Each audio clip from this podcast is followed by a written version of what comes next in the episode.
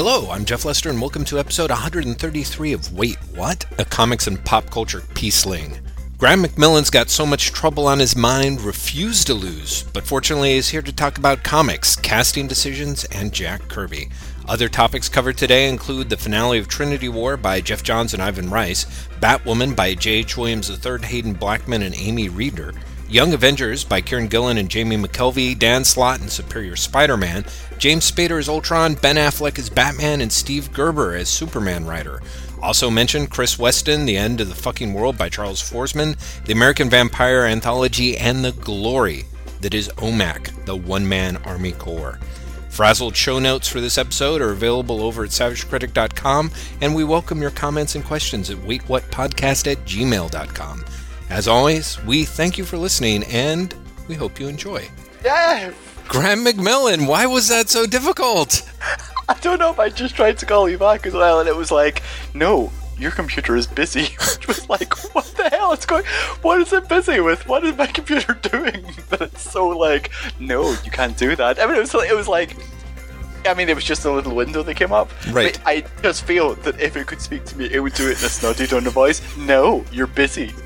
no, you, you can't do that. No, Don't you're you- not allowed. Did you have something better you should be doing with your time? Exactly. Ah. what are, what do you think you're up to, huh? FaceTiming? I don't think so. What? What? yeah, I'm telling you, my my computer's just been weirdly off with me today. How are you, sir? Sir, I am good. Sure, why not? Let's say good. Really? That that good? yeah, it's it's weirdly hot here. I mean, I know that San Franciscans are are you know the the hothouse flowers of the United States, and therefore barely able to tolerate any weather that's outside of you know a minor deviate standard. But I think it's right now. It is. It says it's 73 degrees, but the humidity is much much higher. So Really? yeah, it's kind of weird. That's unusual. Exactly, exactly. So it was kind of like sitting here just being uncomfortable, basically, for the last Oh, couple of oh, that's hours. great. Yeah, exactly. And That's it's the like, and because my next door neighbors love nothing better than throwing things on the ground, sawing things, and yelling loudly, I had to close the windows. Oh, that's I've completely forgotten about the construction neighbours. Oh, I'm so glad we've had to return to the construction neighbours. Uh, Wait Waters who have listened for a while, you'll recognise that deep cut. It, it, I feel like it's been a couple of years since we've talked about the construction neighbours. Yeah, I haven't, I haven't complained about them too much. They've sort of quieted down, but then today they were like, "Oh, you know, it would be awesome, sign." and dropping boards like all day, starting at It's- seven a.m." There's, there's something going on with the uh, weather today Yeah. because it's like we had a crazy thunderstorm overnight. Really? And so I, I, yeah, I woke up this morning, and we don't have thunderstorms here. And I woke up this morning, and it was just like torrential rain and like really loud, long thunder and lightning, which Wow. just does not happen here. And when you wake up in the morning, and like it's fairly dark, I'm waking up at like six o'clock, and it's fairly dark, and then like suddenly you just you just get the flash of lightning, and then. it, you really have this moment of like, oh, today's going to be a terrible, Terrible day. shitty, shitty, shitty. yeah, yeah. I'm sorry to hear. It. Did the dogs um, lose their The shit over that? slept through it. Oh, really? Oh, thank Like- God. Okay, because They're like, most dogs are like fuck?" thunder, nothing to do with it. So has it continued to rain, or I'm trying to peek at the weather behind you, and No, of course all I see is lovely like. It's yeah, really, it's really nice and sunny now. woo, hooray! Well, that yeah, is- yeah. Yesterday was just yeah. Last night just go. I mean, we've had rain for a while, but last night was just like, hey, do you guys remember thunder? Maybe you don't. We never do it here. Let's see how it works out. And it was just, oh my god, today is crazy. yeah. Well, um, yeah. So that seems to be the tenor of the times. You know what it is? Yes.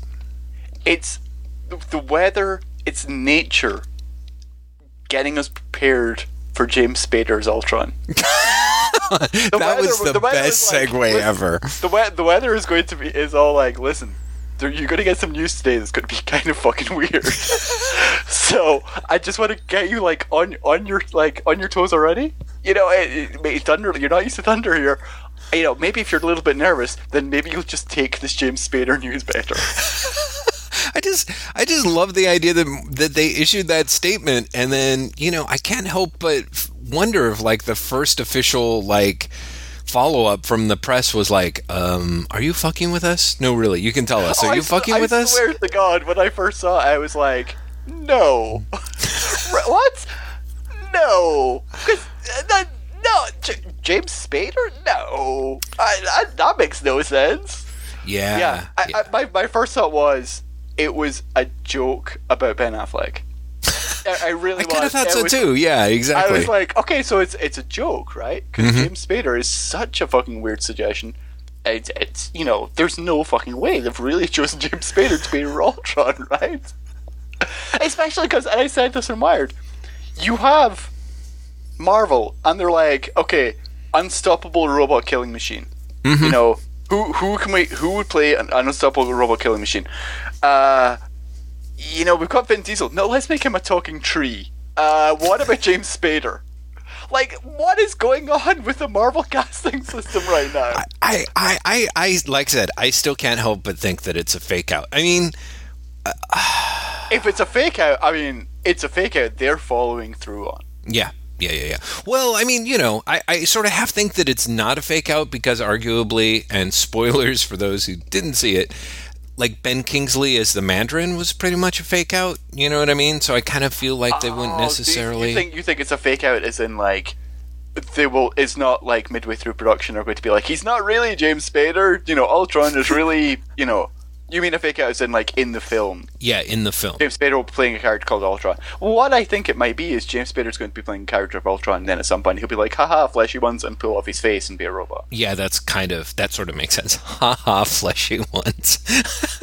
I do sort of like it's like Avengers: Age of Ultron, based on Next Wave: Agents of Hate. You know, it's like uh, we went right to the source material. Warren and Well, Ellis and my- Stuart Immonen's acclaimed My cult other classic. joke, my other joke for Wired was uh, that James Spader follows on from uh, Paul Bettany being Jarvis. Yes. In the proving in the in Marvel's movie universe, AIs are all like snobby, arrogant dicks. and I was like, so obviously Ben Stein's going to have to be mi- mi- uh, Machine Man. Oh, and I don't know great. if that actually, I don't know if that made it to print. It's one of those things that like I make a joke and I'm like, I'm sure that joke's going to be stripped out by an editor. Ah, that is. I'm not even shame. But se- seriously, Ben Stein as Machine Man. Just imagine Ben Stein, first of all, voicing the Ellis Machine Man, but then, more importantly, voicing the Kirby Machine Man. I don't. I You, don't. you'd say, come on. It's it's it's- you know the thing is is I don't like Ben Stein as an actual genuine That's my person. point. so therefore, I'm not saying Ben Stein's a good actor because he's demonstrably not. yeah, yeah, yeah, yeah. No, I I get your point. I'm still just a little queasy, but I'm still wrapping my brain around James Spader as Ultron. I'm still like, what? So you know, Yeah, it's it's yeah. I I can't quite. I mean, I genuinely can't quite work it out. it's like okay, so I guess that's a thing that's happening. Well, I, I mean, I can almost see it in this idea of, you know, you've got the Avengers film. Robert Downey Jr. is still your biggest star and your biggest asset, you know, in the Avengers so you film. get a guy who was in Less Than Zero with him, and it's a classic. See, there you go. This is, they're on the wall. Tony Stark gives head and is dead, and it's like perfect. It is like oh the Oh my perfect God. Joss Whedon Don't- callback. Tony Stark gives head and is dead. You're writing like variety headlines now. You don't. Bobble RDJ. I'm saying Bob Bobble like variety shoots that headline the last like half century. Exactly. I'm like, unless there was. box office. Um, yeah, no, well, okay, obviously, I will forgive you for neither reading Less Than Zero nor watching the hor- horrible, horrible movie Oh no, I know, I know. I know totally. what Okay, you're you do. Okay, I- okay. I- You're just saying- you're just saying that's an actual- saying, yeah. See, clearly you, uh, I didn't realize you, Variety's hipper than I give them credit for, Graeme. So, um, yeah, I just, I, I don't, so, so right. So I'm thinking that James Spader is basically going to be like another smarmy, um, techno-industrialist prick, basically, who's going to be more than I Tony Stark's match, really, and then really hope not. Like Sure. I totally can see it, but I really hope that's not the case. I mean, what I'm worried about is that that's going to be the case, and then they're going to be like, "Where did Ultron come from?" Because Hank Pym didn't build him, and then they'll be like, "Ultron came from space."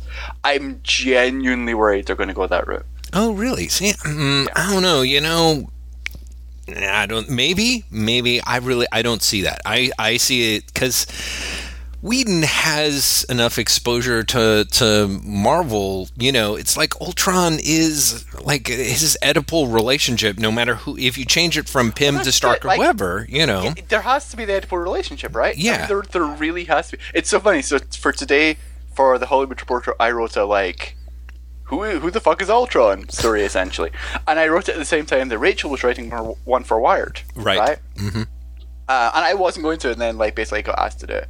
Um, and both of us independently wrote pretty much the same thing, which is, you know, fuck all the Ultron stories. They don't really matter. All you need to know about Ultron is this: he's a robot. He wants to kill people, and he has a shitload of daddy issues. that's it. Like that's it. I think both of us also were like, and he keeps building a family who will betray him. Right. He will always like build a son or a daughter or a wife, and they will betray him. The end. That's the Ultron story, everyone. and it's so funny because you realize Ultron, because I think Ultron's a great character. I mm-hmm. love Ultron. Mm-hmm. But like when you do a story like that, like when you actually look at all things, you're suddenly like, Ultron is actually there's not really much there apart from his visual. there's the visual, but there's the hook. The problem is there's really not much of a way to advance the hook. You know what I mean? Like I, I, that. That's my. all, all the stories are essentially the same story. Yeah, exactly. They're the same story, but it's because it's I don't know. I've you know you, you hit the highlights. You know, it's like I'm sure people are are like. I, I really want to do that Ultron story. You know, there's like one Ultron story you want a chance to actually do Here- it. You know, the, here's the funny thing: you've got to give credit for Bendis for not doing the same Ultron story. uh, Age of Ultron was terrible, but he wasn't doing he wasn't doing the same Ultron story. oh, that's true. That's true. I you know, you didn't have the scene where he's like torturing Hank Pym and being like, "Daddy, I will make you love me." By the way, here's my new brother, and his new brother's like, "What? Why are you torturing Daddy? I will become an Avenger that no one likes." Screw you, dude. The vision was awesome.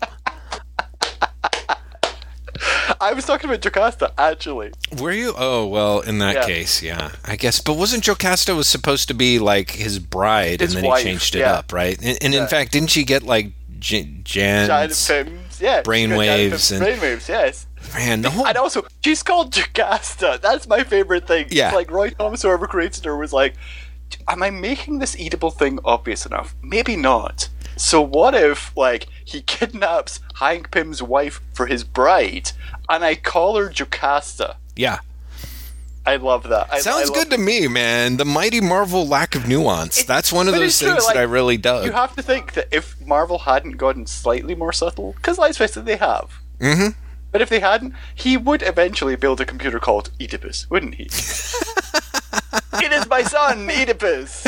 Right. You know, and and it would be like Ultron colon the Oedipus complex. Yeah, yeah, yeah, yeah, Yeah. Exactly. Yeah, yeah, yeah. They could make it eight, Oedipus, you know, or something like that. Oh, and then Doctor Octopus could be involved. oh, it's a crossover, Jeff. It's a crossover. You're a genius. I, I. Why is this being blamed on me? you come on. You you added the eight, and that come on. You you've got it. You are like a Marvel editor. Oh, that's the meanest really thing that I think you've ever said to me. Oh my god. Okay, so to get off the subject of um, James Spader for a second and Ultron, Yes. um, I said on Twitter last week, and I, I actually haven't talked to you about this yet. Uh, you have to listen to the Nerdist Writers podcast interview with Dan Slott. It's great. Oh yeah, It's actually, someone. really, really good. And something is happening to Jeff Lester that he's very concerned about. I'm this to point, me. This is what's happening, everyone. Uh, now that Jeff can, and I can see each other, Jeff can look distractedly off to the side, and I notice. Whereas before, I'd never know that. I It's know. like- It's, it's kind of like now what's really. happening. Yeah. I, I, I'm Um, sorry. So yes, Dan Slott. Some someone Dan- wrote in and said I should listen to Yeah, that. it's really, really good. But one of the things that's really good is, is Dan Slott not putting on his "Hey, Spidey fans" Right. thing at all. It's just Dan Slott talking basically like a normal dude, right? mhm. And part of that is at one point the guy's like Spider Island, and he's like, "So you know the story about Spider Island, right?" And he basically says Spider Island was come up like I dr- thought that up over a weekend because before that uh, before that uh, weekend, Marvel had come to me and said, "Okay, we need a Spider-Man event. Uh, it's going to happen in these months. What have you got?" hmm And he told them what he was planning, and they're like, "Okay, so we're just going to kill off Spider-Man a year early." Because that's the biggest story you've got. We'll just do this. This is what we're doing because we need a Spider-Man event, and that's big enough. Wow. The end. That and he, they were like, "You're just gonna have to throw out a year of story." And he's like, I was like, well, what about this and this? And they're like, okay, so that eight part story you've got, can you just like condense that into two parts? And we'll do that ahead of time. Like, and he was like, and that's just the reality of it. Right. And he said, so what I said instead was, if I can come up with another idea before Monday, hmm because Monday was when they had to go and present like the, the finalized thing. If I can come up with another idea by Monday, can I do the other day idea instead of this and keep with my original schedule? And they're like, sure, but you're not going to. Uh, and he was like, so basically, what happened is I got on the phone with someone, and the two of us just pitched ideas back and forth, like trying to come up with an idea for an event. And he said it was the other guy who came up with the idea for Spider Island, hmm and I didn't want to do it because they'd just done it with the Hulk, which a lot of people said at the time. Yeah. And he was like, and but then I was like, wait, what if we don't do the entire world? We do it in New York, and then we can do it to all the Spider-Man supporting characters, and it's different enough. Right. But he, like, he just comes out right and says, you know, they were going to take two years of story away from me. I had to come up with this thing to stop them doing it, and I did it over a weekend, which is, you know, first of all, fair play to him Sure. for fighting for it. At the very But least. it, it- but it really gives you an, a, like a wonderful insight into the way things work over there, and in a really nice way. In that he's not like those bastards. Do you know what I mean? Normally you hear people being like editorial interference. Those guys suck. Right. And instead, so it's just like that's the reality of working in comics. Right. Like if you're really going to get butthurt, butthurt over that, if you're working at Marvel or DC, you're probably in the wrong job. Like it's it's a fascinating interview for that. Like Mm-hmm. I I love that sort of thing. But Hmm. no, just when I was saying Marvel editor, I was like, oh god, that was that great Marvel editor. Yes. Yeah. Well, you know, interestingly enough, I in my in my um, reading of comics over the last couple of weeks, I want to say, and this is let's see if I can check. I think it was uh, whatnot. Art Baxter passed along a couple of ep- issues of um, Superior Spider-Man for me to check out. Uh, so I read Superior Spider-Man 15 and 16 right before, um, just maybe an hour ago. It's I, I don't know if you've read them, but it's it's a I, two-part. I haven't read any of Superior Spider-Man. Oh, well, you know, it's it's uh, it's good. I gotta tell you that book is no, you, you, good. said, yeah. you said that before, yeah. mhm, It's and- one of those things that like I've added it to my library list. I it's just I I haven't bought it, and I don't even know why I haven't bought it at this point. hmm Yeah, it, it is fascinating to me because I think I think you would really like what Slott's doing, especially at, at here in issue 15 or 16, kind of like a you know, I'm like it's sort it's sort of like the what we were talking about with the Fantastic Four last week. You know, Slott has figured out a way to reintroduce stakes back into the Spider-Man storyline. You know, uh, in that you find yourself both sort of rooting for and against Octo Spidey, you know, in equal measure. But also, there's kind of this thing because because Octopus has continued, Spider Man has continued to grow his quest to um, protect people. He basically uses all these like spider bots to keep track of all of New York, but with a special emphasis on the villains. So he actually acts proactively and takes out supervillains when they when he sees that they start to become you know too much of a possible threat. Uh, and, and additionally, they introduced his like he's developing an, a sort of army of like mercenaries, of spider minions. He's basically thinking like a supervillain, but trying to do proactive good things about it. One of the things that's also great is because he's a supervillain he has a tendency to try and over-explain himself when he's actually talking to other villains. They're you know they're like kind of hilarious. yeah, which I think is is a is a really nice touch. Um, but there was something about it where, I, and I don't know, I you know I could be wrong on this, but in the, in the latest couple of issues, how do I put it? Like, um, I could be wrong, but it's like Slott is writing like Spider-Man is been tied really closely to New York. You know, I think especially in the movies, and but you know, kind of that sort of through line throughout the idea that Spidey is a New Yorker through and through, and New York is Spider-Man's town, and that sort of thing. It's kind of a weird Doc Ock as Spider-Man is kind of a to me very much a oh and here's a post 9/11 Spider-Man that's very much like in the way that he's you know it's a police state you know? Everyone's under surveillance and there's like more and more of his soldiers who basically are falling into line who are able to do whatever they want essentially. And he's all doing it for you know good ends. But i was yeah. kind of like huh this is to me you know lefty pinko me it's kind of a, a weirdly resonant idea of what's going on.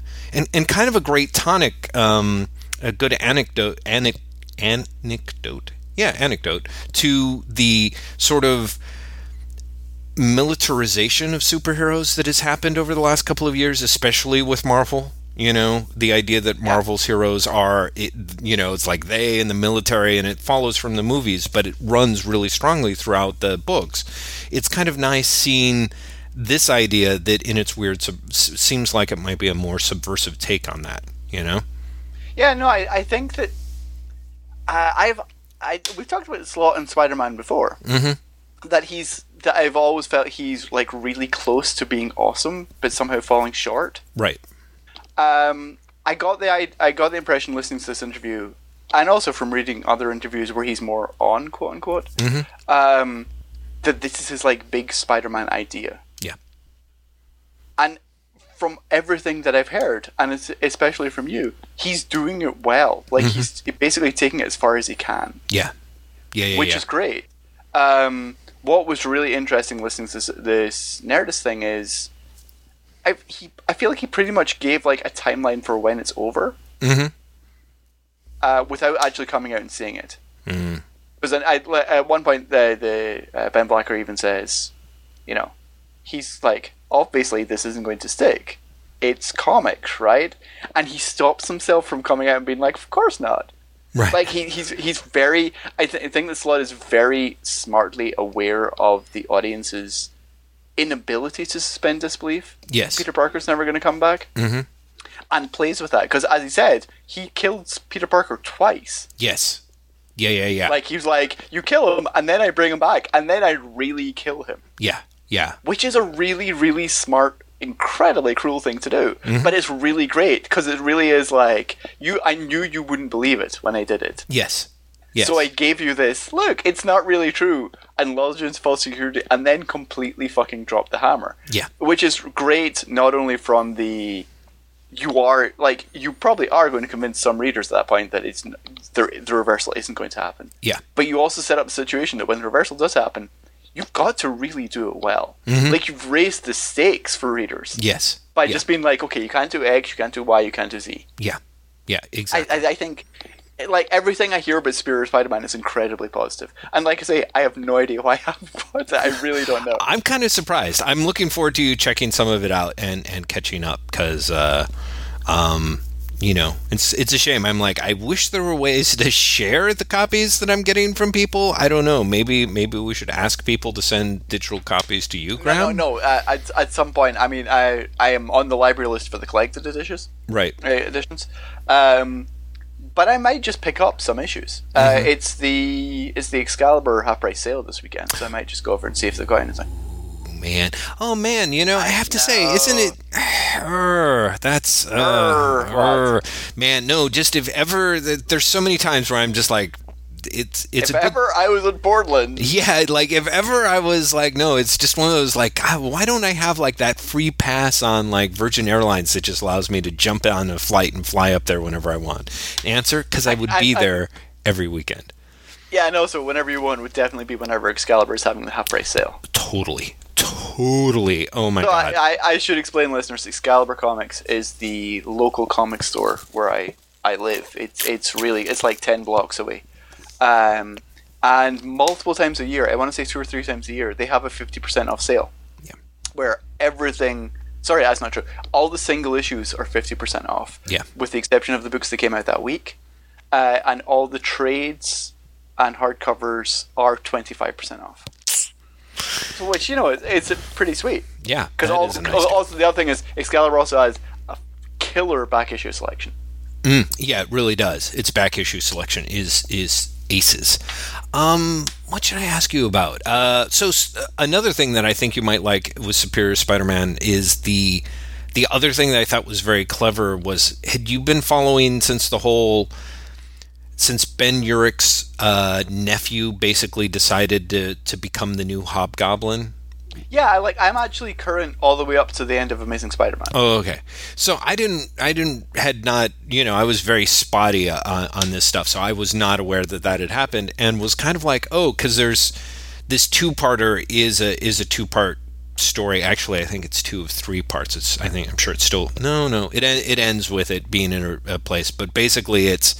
Um, you know the hobgoblin under siege and one of the things is is i did not realize like he is in the process of basically um he works for the daily bugle by selling them content that he catches of the hobgoblin Oh like- yeah, yeah. He, he he's the anti-Spider-Man. He's Peter Parker. He's the anti Peter Parker, yeah. And, at- Yeah. and at one point, he actually begs for forgiveness from Ben Urich and says, Uncle Ben, I'm so sorry. And I'm just like, okay, Slott, you kind of blew my mind because I was not paying attention, you know? And it's just kind of like, huh, it's, it's nice. There's a lot of thought that clearly goes into it. And, um, you know, it's, it's just, it's, Marvel's Marvel's got a doing a pretty good, damn good job with their books these days. It's one of those things. Like I don't know if like the whole sales I- reboot I- did it, but I love that you're like I'm technically boycotting them, but their books are really good. They are. They I- are. It, it's it no, but it's funny because I was reading um, this week's Young Avengers, Mhm. which I've been I've been enjoying Young Avengers all the way along. right. Uh, this issue is like the final part of the current storyline. Mm-hmm. Uh, and so Gillen and McKelvie are essentially like wrapping a lot of shit up. Right. But they're setting up a lot of shit for the future as mm-hmm. well. It, it's one of those like transition issues where they deal with all the cliffhangers, but really it's like, oh, but wait till come what you see what comes next, without it being like a, a cliffhanger. Right. Like you get you get a sense of closure and throughout the whole thing. But it's the there's one point where there's such an amazing there's a two part uh, foreshadowing for mm-hmm. Kate Bishop mm-hmm. that is so wonderfully simultaneously subtle and staggeringly unsubtle that I was just like this might be my favorite thing in superhero comics. Like th- this is just amazing because it's one of those things that you will either get it and be like holy shit that's really obvious or you won't get it at all wow. Wow. that I was I I loved. I really was like, "That- that's right. Like people, most people don't do this. This is really, really, really fucking well done. Huh. And it's uh, there's also, um, I you're not you've not been really keeping up with this book, right? No. Nope. Um, so they brought in. God, I can't remember his name because I am terrible like this. Um, they brought in a new character who, like, just in the storyline, um, who the cliffhanger of the previous issue, and I'm going to have to look for this now, um, was that he kissed uh, Hulkling. Mhm. Prodigy. Prodigy is his character. He's an X Men character. Mhm. Um, that he, he kissed Hulkling. And Prodigy's power is that he basically he's like rogue and that he basically like absorbs other people's stuff. Right. Uh, but in doing that, he became bisexual, which I thought was this really weird, speed thing. Because it's like it's not just powers again; it's everything. So of course I'm bisexual, because like I've had everyone else's emotional experience as well. I, I just I don't know. I think I thought that was such a like weirdly elegant way of just getting around the whole like let's have a serious talk about our feelings. Uh, Yeah, I mean, because I'm like, huh, that seems like a really funny way to tweak the idea of being gay is contagious. You know what I mean? Like I'm sort of like I hadn't even thought about that. I was like, huh, I'm not sure if that's really the sort of if that's the message, but okay, well that's fine too. You know, That's um, spectacular. I hadn't even thought about that, and I found that really funny. I, I now want that to be the case. I'm like, I really, I really hope that was intentional. well, uh, That that appeals to me. I say yes. But no, I think Marvel is doing really great books. Um, I've Mm-hmm. been reading Jason Aaron's Wolverine and X Men, which I fucking love. It's just such a great, straight up superhero book. It- and, it- and the the most recent issue in particular ends in a way that made like my little superhero heart sing in a way that no other superhero comic has done in ages. wow. Uh, it's just so upbeat. It's so upbeat. It gives everyone a happy ending, and then ends with an epilogue that's like, "There's more happiness to come," which I just fucking loved. Uh, not to spoil it, but I'm going to spoil it for everyone. Okay. Uh, but it's it's one of those things that's been spoiled by solicitation. So, uh, Broo, who is one of my favorite characters, like the little mutant Brew child who is like actually intelligent, yes, the the nerdy uh, brood child. has in recent issues not been intelligent. He's been just like evil, like biting things, monster thing. Mm-hmm. And he gets cured in this issue. Mm-hmm. And he gets cured in such a ridiculous, like, Deus Ex Machina way. Um, but their explanation is he bit one of the Bamfs who've been around since the first issue. Mm-hmm. And he, it just re- returns him to normal. and then the very last page is. I mean, it's clearly Nightcrawler because we know Nightcrawler's coming back who's basically like, "Good job, Bamfs. Now hopefully they'll come and get me out from being dead." and I was like, "That's awesome. Is spectacular." That's great. That's really great. I, I Ah, just love it. I love the idea that like they're just gonna bring back Nightcrawler. and Nightcrawler's just gonna be the guy who's like, "That's right. I'm the superhero who thinks this shit is fun. Let's be fun again, everyone." I am so on board with that. it's true. It's true. That would be actually really wonderful to see. You know, it's a shame. I have, I do have. Thanks, because I really get the sense that a lot of, a lot of.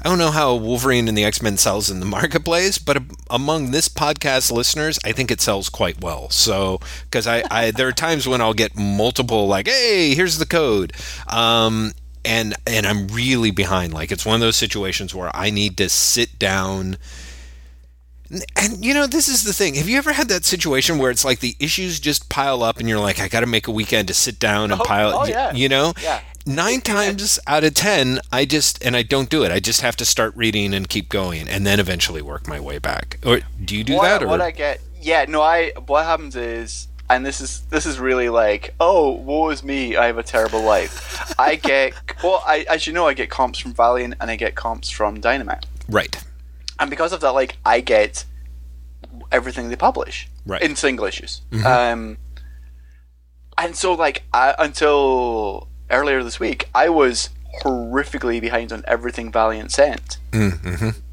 and I eventually just sat down and was like, okay, I'm just going to catch up and like Harbinger and uh, Bloodshot and, and Archer and Armstrong. In fact, I haven't even caught up in Archer and Armstrong.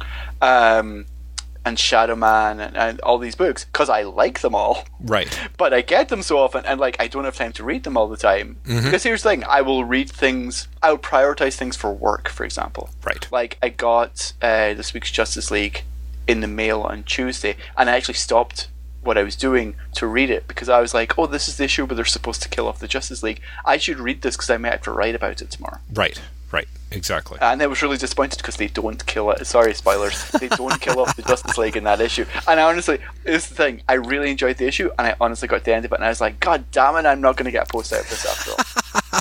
you know, I. It's so ridiculous. I should say, and it'd be probably be fun to talk about it a little bit, but um, before I went to the comic book store, Graeme had emailed me about this. Um, I guess I should say I'm not talking to Graeme now. I, I do Who this. are you talking Who to? are? Why are you talking about me Who like I'm not you? here? What's wrong? So, uh, so yeah. So, uh, listeners, Graeme had said like, yeah, this is kind of a this is a really clever pun. I thought this was really clever. This little twist. And I'm like, okay, so I'll pick it up in the store. And I have to say, like, picking it up and flipping through it, one of the things that impressed me was not just that little closing pun, but actually the fact that there were um, there were multiple moments in the book, like Oh, flipping it's, through it's it. Really, I think Trinity War has been a really fucking tight crossover, and I think that final episode was really good. yeah, I, I think I was- think that Johns really paid off not only the crossover, and it should be said, he pays it off in a way that is also really frustrating because there's no fucking closure in that, that in last issue. It actually ends with a cliffhanger. The fight's about to begin, Yeah. which r- actually genuinely did piss me off. Um, but everything up to that is amazingly good. The the reveal of the traitor, the reveal of what's been going on with Superman, like all of it pays off and feels earned in a way that, let's be honest, a lot of DC Comics don't. Yeah, yeah, it really had um it really was calculated and it, it what was nice was it really had multiple payoffs. And so flipping through it even without having read any of the issues, I could tell sort of by the pacing, the structure and the way the ideas were placed, I was like, "Oh, okay, there are you know, it's it's it's just designed to just push you propel you right through that book." And also, something that's really interesting is, and I didn't realize this till this morning when I was basically tidying up my office. Um, there's a reveal in this issue of Justice League that pays off something that happened like five issues ago that you didn't even realize needed paid off. Really? Yeah. Uh okay, I'm going to I'm Can, going to can, can I? Can You can tell me, yeah, poor poor spoiled audience. I'll put it in the show notes, I guess. Okay, so you you read the issue, right? No, not really. Okay. okay, so at some point when they're revealing the traitor of the Justice League, which has been teased all along, right. they reveal there's two traitors. Mhm. There's the Atom, Yes, who is oh, essentially the Cyborg. Mm-hmm. Atom of Earth Three, and there's Cyborg because Cyborg's robotic body has been essentially possessed by a computer virus. Yeah. The computer virus is called the Grid, Yes. right? Which pays off issue 18. The front cover of it, slogan is "Recruited by the Grid," and has Cyborg on it Nice. and reveals that the grid in again this is back in issue 18 the grid is essentially what Cyborg calls his robot half Yes. and is what told him to recruit the atom in the first place Uh, interesting. it's one of those like oh you were you actually did this smartly what, what the fuck that, that like I, I that's really interesting to me yeah, it's like that. I remember seeing that page. It was or two pages like that. The stuff with uh, the outsider and his little parting lines. Just just a whole sketch of things. It was like is really really nice yeah yeah it's it's it's you know it's good old goofy comics which i just i just absolutely love so um yeah i didn't pick it up because i was like oh, i'm not going to pick up the rest of it but it's you know i will look for the trade I'm not now pick up something part six and not yeah. It's it's really it, with the exception of like one really weird moment that they then oddly pick up in dialogue. Huh. Um, like they're, they okay, so there's the six part crossover in the Justice League books, and then there's like peripheral crossovers in Phantom Stranger, Constantine, and uh, Pandora. Mhm. Right, and the Constantine one is pretty entirely throwaway right like you can pretty much ignore it altogether. Um, the Phantom Stranger one and to a lesser extent the Pandora one though are actually integral to the plot, and I have no idea why they were like this is a six-hour story, and then you've got these tie-ins because at least the Phantom Stranger one is really important mm-hmm. and is also like surprisingly good. Phantom Stranger is not a particularly good comic, and all of a sudden, uh, Dan DiDio's left, and he's left it to J.M. DeMatteis. Mm-hmm. And Jim DeMatteis is like, I know how to write tie-in comics. Like I've been, I've literally been doing this for three decades. I can handle this. Right. Um, and turns in this really, really solid issue. But in that issue, it requires Deadman to be there. And then the previous Justice League issue, he went off somewhere else. Okay. and you have this, you have this line of dialogue where they're like, Deadman, I thought you went off somewhere else, and he's like, Yeah, that didn't pan out. And it's this really weird moment where you're like, Why didn't you just like? Because he, you don't he doesn't have to go off with them in the previous issue. Do you know what I mean? Why didn't the editor catch that and be like, wait, just rub him out of the background? Because it's not like anyone references him, even.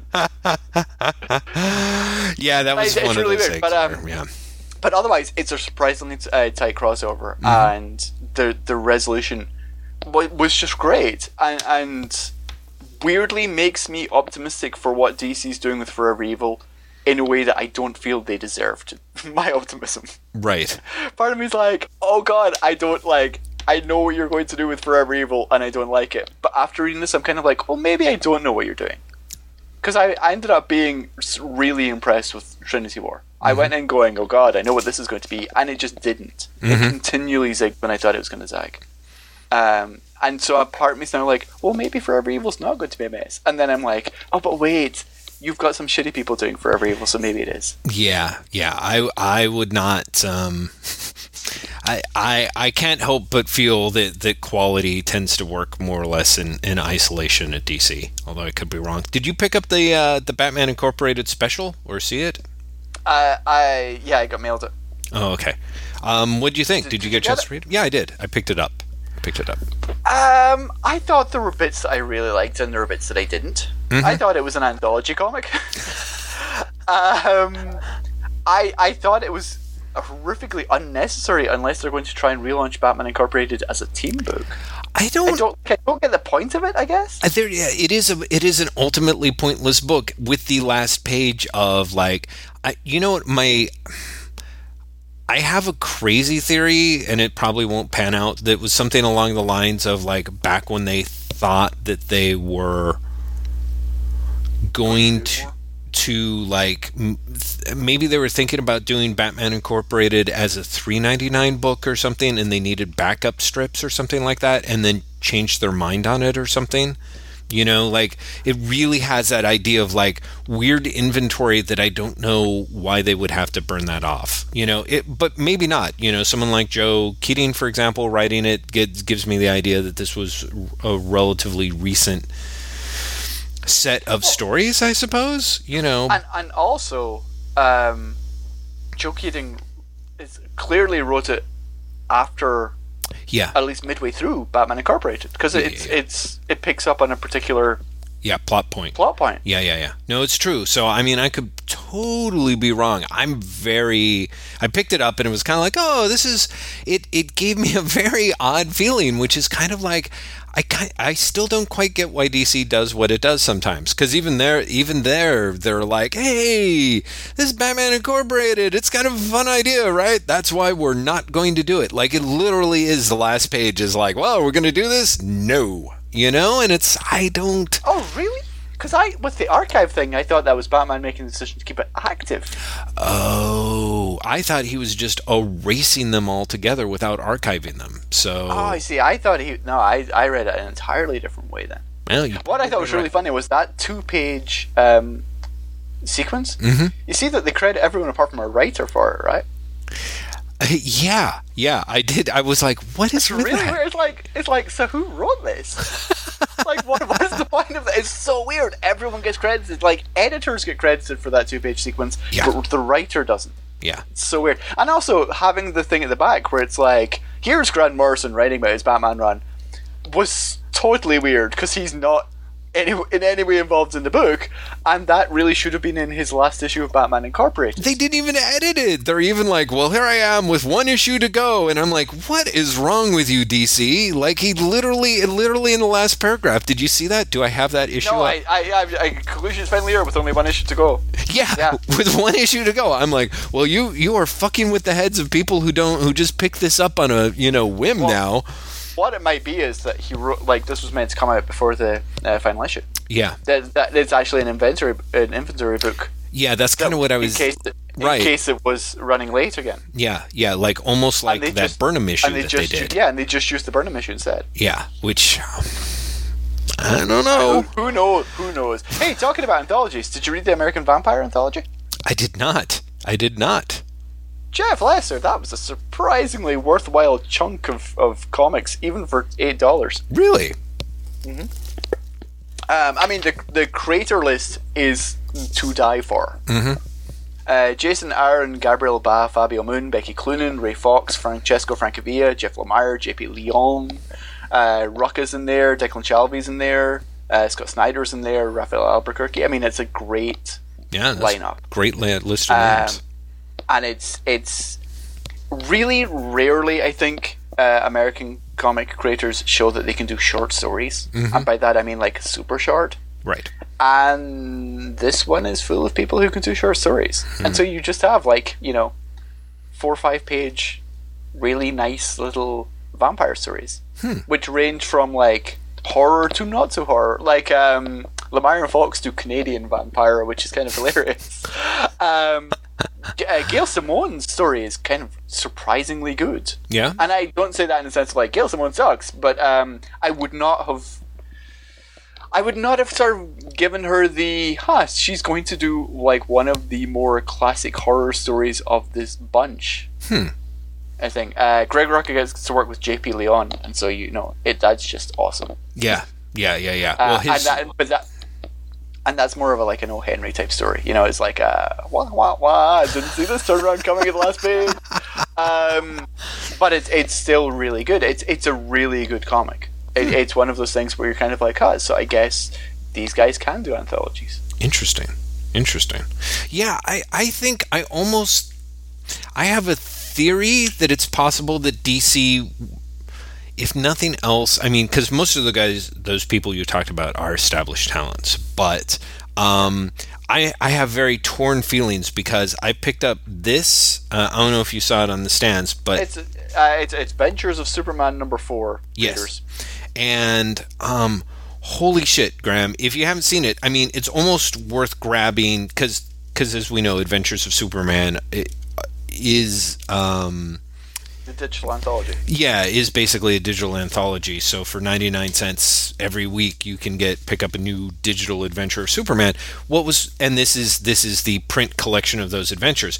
The thing that is interesting to me is is that this book was simultaneously so disappointing and so awesome at the same time. If you have 99 cents, Graeme, let me It's, just. it's It is Is this. that the, the um, oh, it's the Chris Weston issue. Yeah, the Chris Weston Chris We- story. oh, I, I, yeah, no, the I, I got, I got the Chris Weston story digitally, my friend, because isn't that fucking beautiful? It is goddamn gorgeous. I mean, Chris seriously. Weston, Chris Weston is one of those talents who I simultaneously feel like everyone who knows about him knows that he's just astounding, and yet he's still underrated.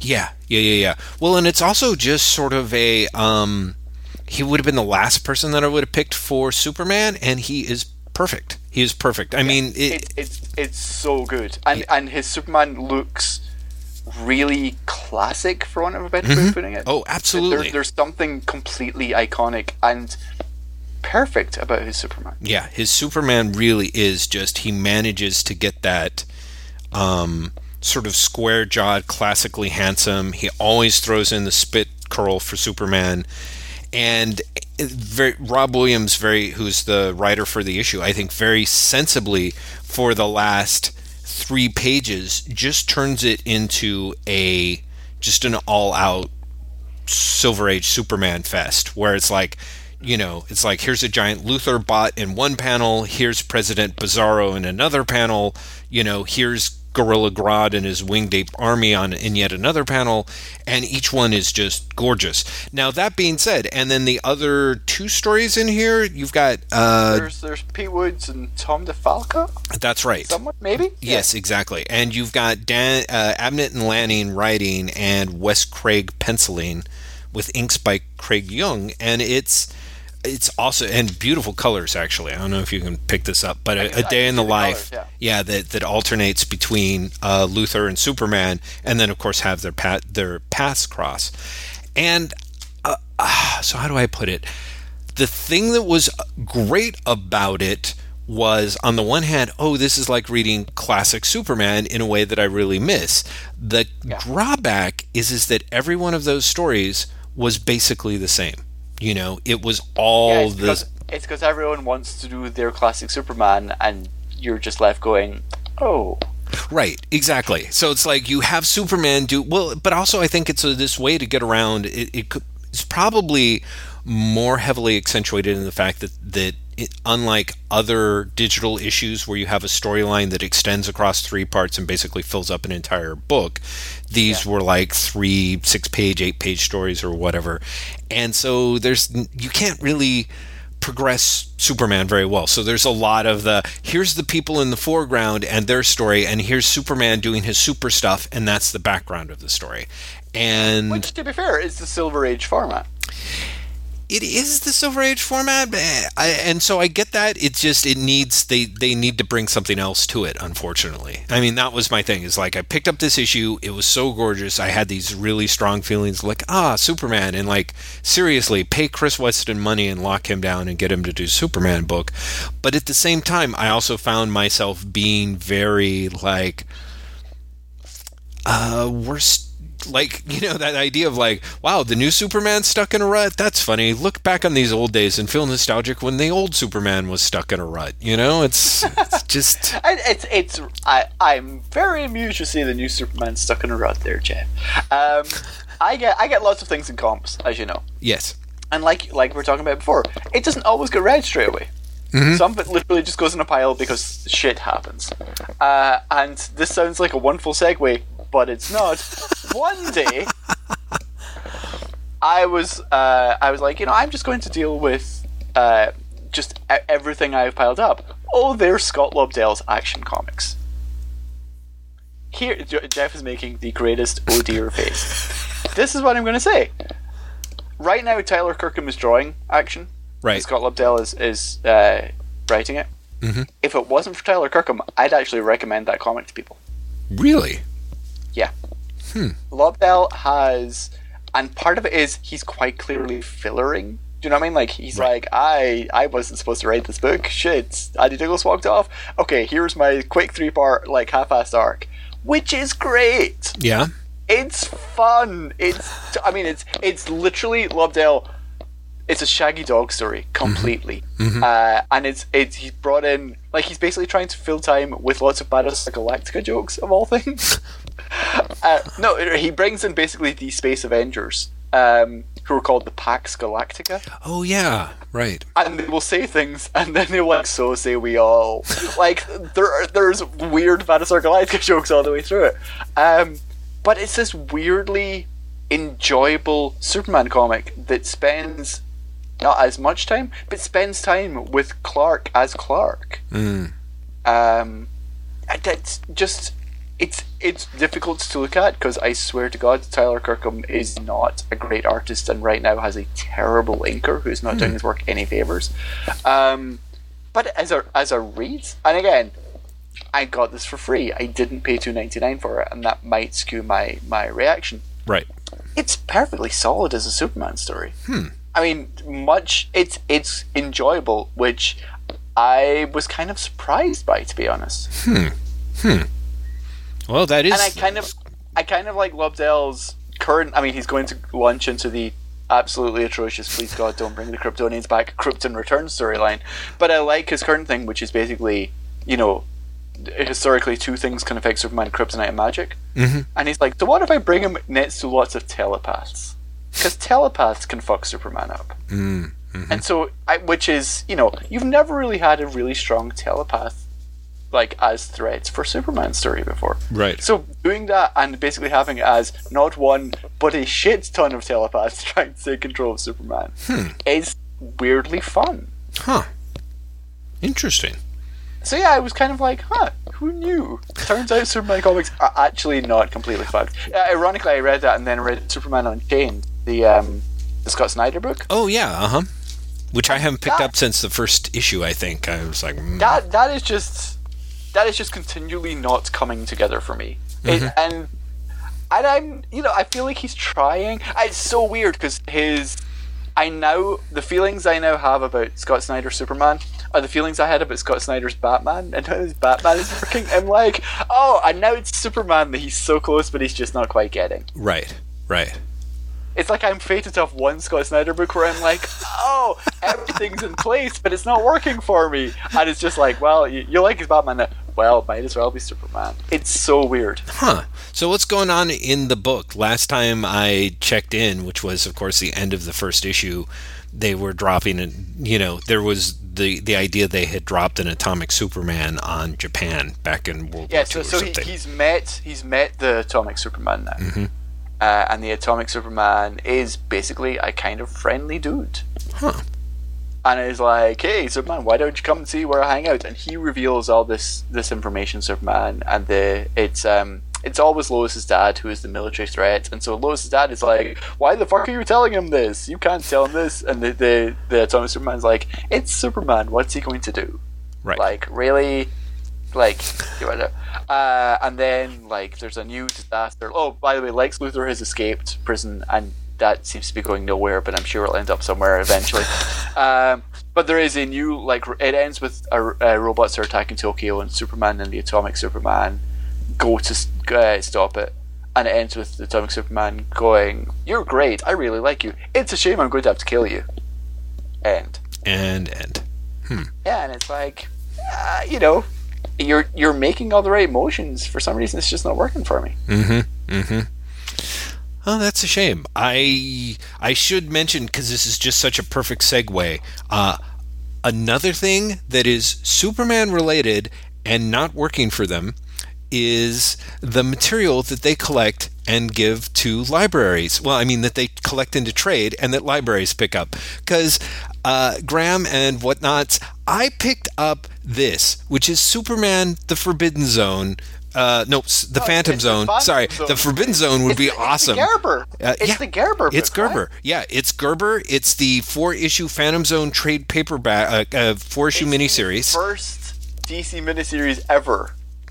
Well, let me tell you, I'm shocked that it did not end up being the last because it is a big ball of bad acid. Now, I mean, I have to admit that it is. It's Gerber. Of course, it's a big ball Yeah, of bad acid. It's weird. It's really weird because, um, okay, so here's the thing. Like, there, there's two things that I think are really important to, to- for me to to preface this with, which are that a uh, I love Steve Gerber.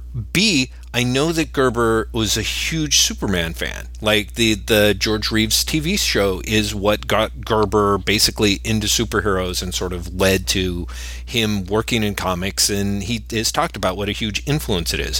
So there was part of me. It's like because I was buying comics when this first came, when the miniseries first came out, and I'd never bothered with it because I was just, I think I was maybe reading, you know, New, New Teen Titans at the time, and that was that was it. Um, picking so and and the other qualifier that I should say is is that they collect this last issue of um, DC Comics Presents, which is Superman and the Phantom Zone Criminals, which I read this and it it I was like what the fuck was that? Like it was just this weird strange super pooping uh, like at the at the end of it You've, you've convinced me to pick this up. First Oh, you have to. First off, let me just say, you have to pick this up, Graeme. It is it's so strange. First off, I love Gene Colan, but that guy drawing Superman stuff is so goddamn strange. Like it there's just it there's nothing that's sort of less uh silver agey like than this like Phantom Zone shot of like, you oh know, God, that's spectacular. General Zod and all the rest of the dudes. Like, so Gerber clearly knows his Superman. He knows his Kryptonian history, uh, you know, from the Tales of Krypton backups and stuff, because there's lots of mentions made to, you know, the, I don't know, the flame volcanoes and the crystal gem beasts and all that stuff that you read about during the Silver Age. So the the basic gist of it and also the gist of it is great because what happens is it centers it opens up centering around what you figure is going to be a very standard Steve Gerber trope which is sort of the mis- the miserable schmuck. And in this case the miserable schmuck is Charlie Kweskill who is the paste up artist for the Daily Planet. And you see him getting chewed out by Perry White basically for you know um, falling asleep at his job, and he's been having bad dreams and what have you. So Charlie is ordered back home by Perry White, and that's where you find out that Charlie is in fact a dude, a Kryptonian who ended up in the Phantom Zone because he'd been wrongly accused and convicted of a crime had gotten out of the Phantom Zone and had his powers and memory stripped from him with gold kryptonite. So none of this is referenced with a oh single solitary footnote. So I'm assuming that this is Gerber pulling off of old history, but it fits him so well. And what ends up happening is General Zod and the other Phantom Zone criminals are able to take control of his mind because he is a Kryptonian and because he's sort of weak and addled and get him to build a Phantom Zone uh, ray generator that basically at the penultimate moment swaps throws Superman and uh, Charlie into the Phantom Zone and brings out General Zod and like six other Kryptonian crazies into the real world, and that's the first issue. Like that is the That- actual that- first issue. That all sounds spectacular. it uh, Graeme, it is spectacular, it, but then it's like uh, so. The the main thing that drove me insane was is is that they are stuck in the Phantom Zone and they're like, how are we going to get out of here? And Mon-El, who is there, is like, well, listen, I can tell you that there's a there is a pathway out of the Phantom Zone, and and Superman's like, why would the Phantom Zone have a back door? Like, how what good is that as a prison? And he's like, well, it's not so much a back door as it is like there's a wall to the back of the Phantom Zone, and we don't know what's behind it. So. Superman and his companion go out to the edge of the Phantom Zone and go beyond it and then essentially end up at war with the bad crazy acid head nightmare that is the uh, uh, basically the devouring god spirit called Aethyr um Oh man, called Aethyr. yeah called called Aethyrs like you know and he's just like Oh man. Oh. Oh. Seriously, Jeff?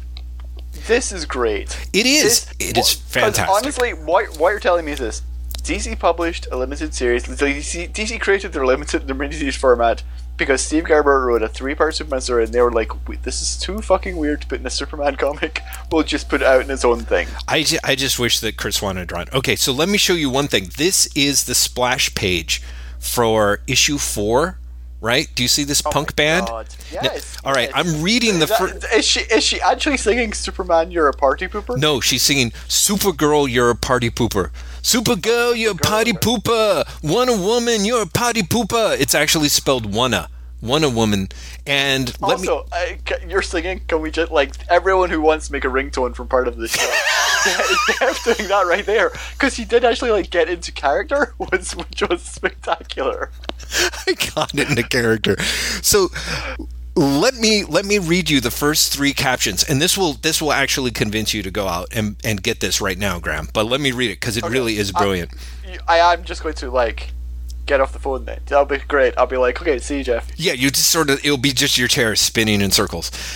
Beyond punk, beyond new wave, beyond modern lies the musical cultural movement known as Bizarro.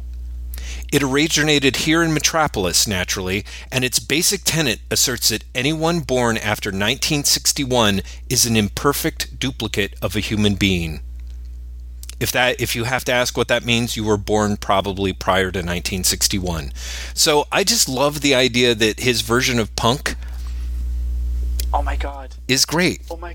Oh my god. Anyone Yeah. born after 1961 Yeah, is an imperfect and you- duplicate of a human being. And you are complaining about this? okay, You're so- telling me that this. What? So here's the thing, Graeme. I have to tell you, I love this, but like, never has there been a trade paperback release that needs annotations as badly as Superman: The Phantom Zone. Because not only do you have this four issues where, okay, you can more or less make sense of it, even after you basically have, you know, Superman you know, not just battle the Phantom Zone criminals, but he essentially has to stop, you know, fight the the bad acid trip that is God.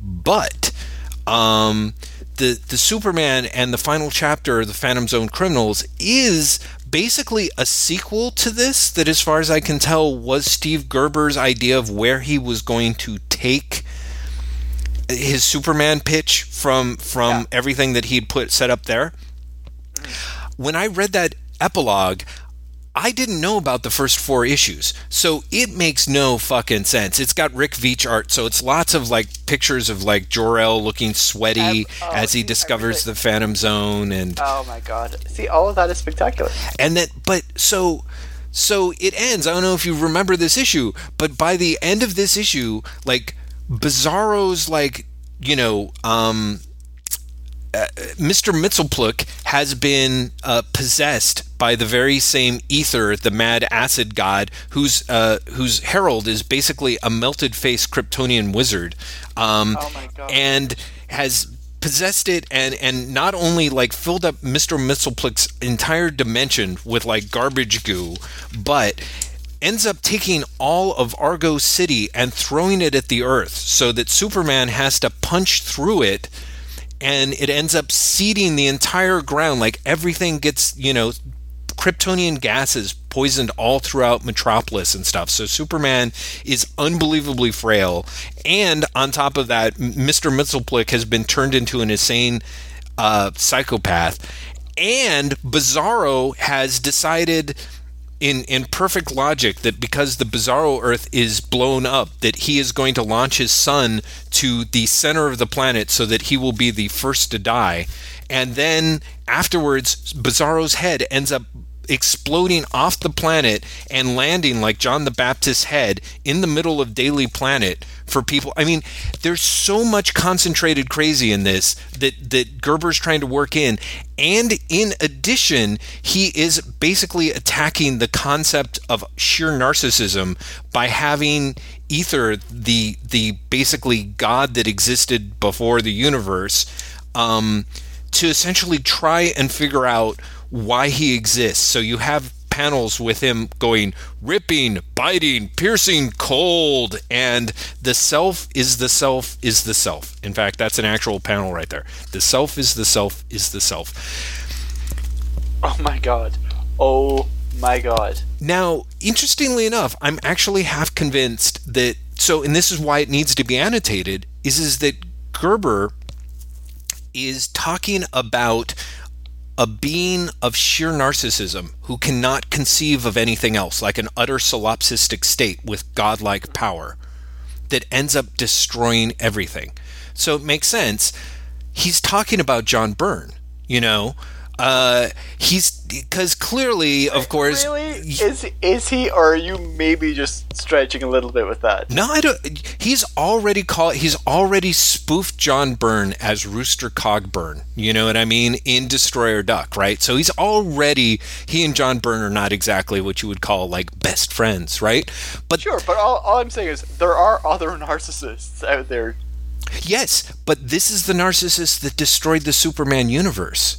That's the important part. He's writing the last. This is the last issue of DC Comics. It is actually his last little panel is Superman staying there, going like, "Well, Mr. Mxyzptlk got the last laugh at all," and it's like the ultimate end. And Mr. Mxyzptlk has been part part of what makes Mr. Mxyzptlk flip out and go crazy is is the fact that because he's always just done mischief, no one can understand that that he is actually the the greatest of uh, of all of the fifth dimensional imps basically so he's like yeah i'm going to have to show them like you know people would know that i'm the best or maybe it's like he wouldn't know that i'm the best basically Mr. Mxyzptlk becomes a becomes this utter narcissist gets con, gets basically gets brainwashed by this universal free floating solipsism and becomes convinced that in order to show that he's the best of everyone and everything he has to destroy the Superman mythos. He's clearly talking about John Byrne there. I'm sorry. That's just that's text at that point. Historically, that's what happened.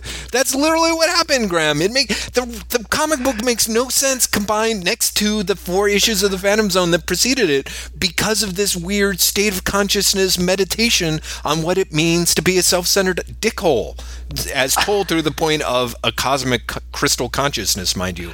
But I I I cannot argue with you because I've neither read the comic book, nor am I Steve Gerber.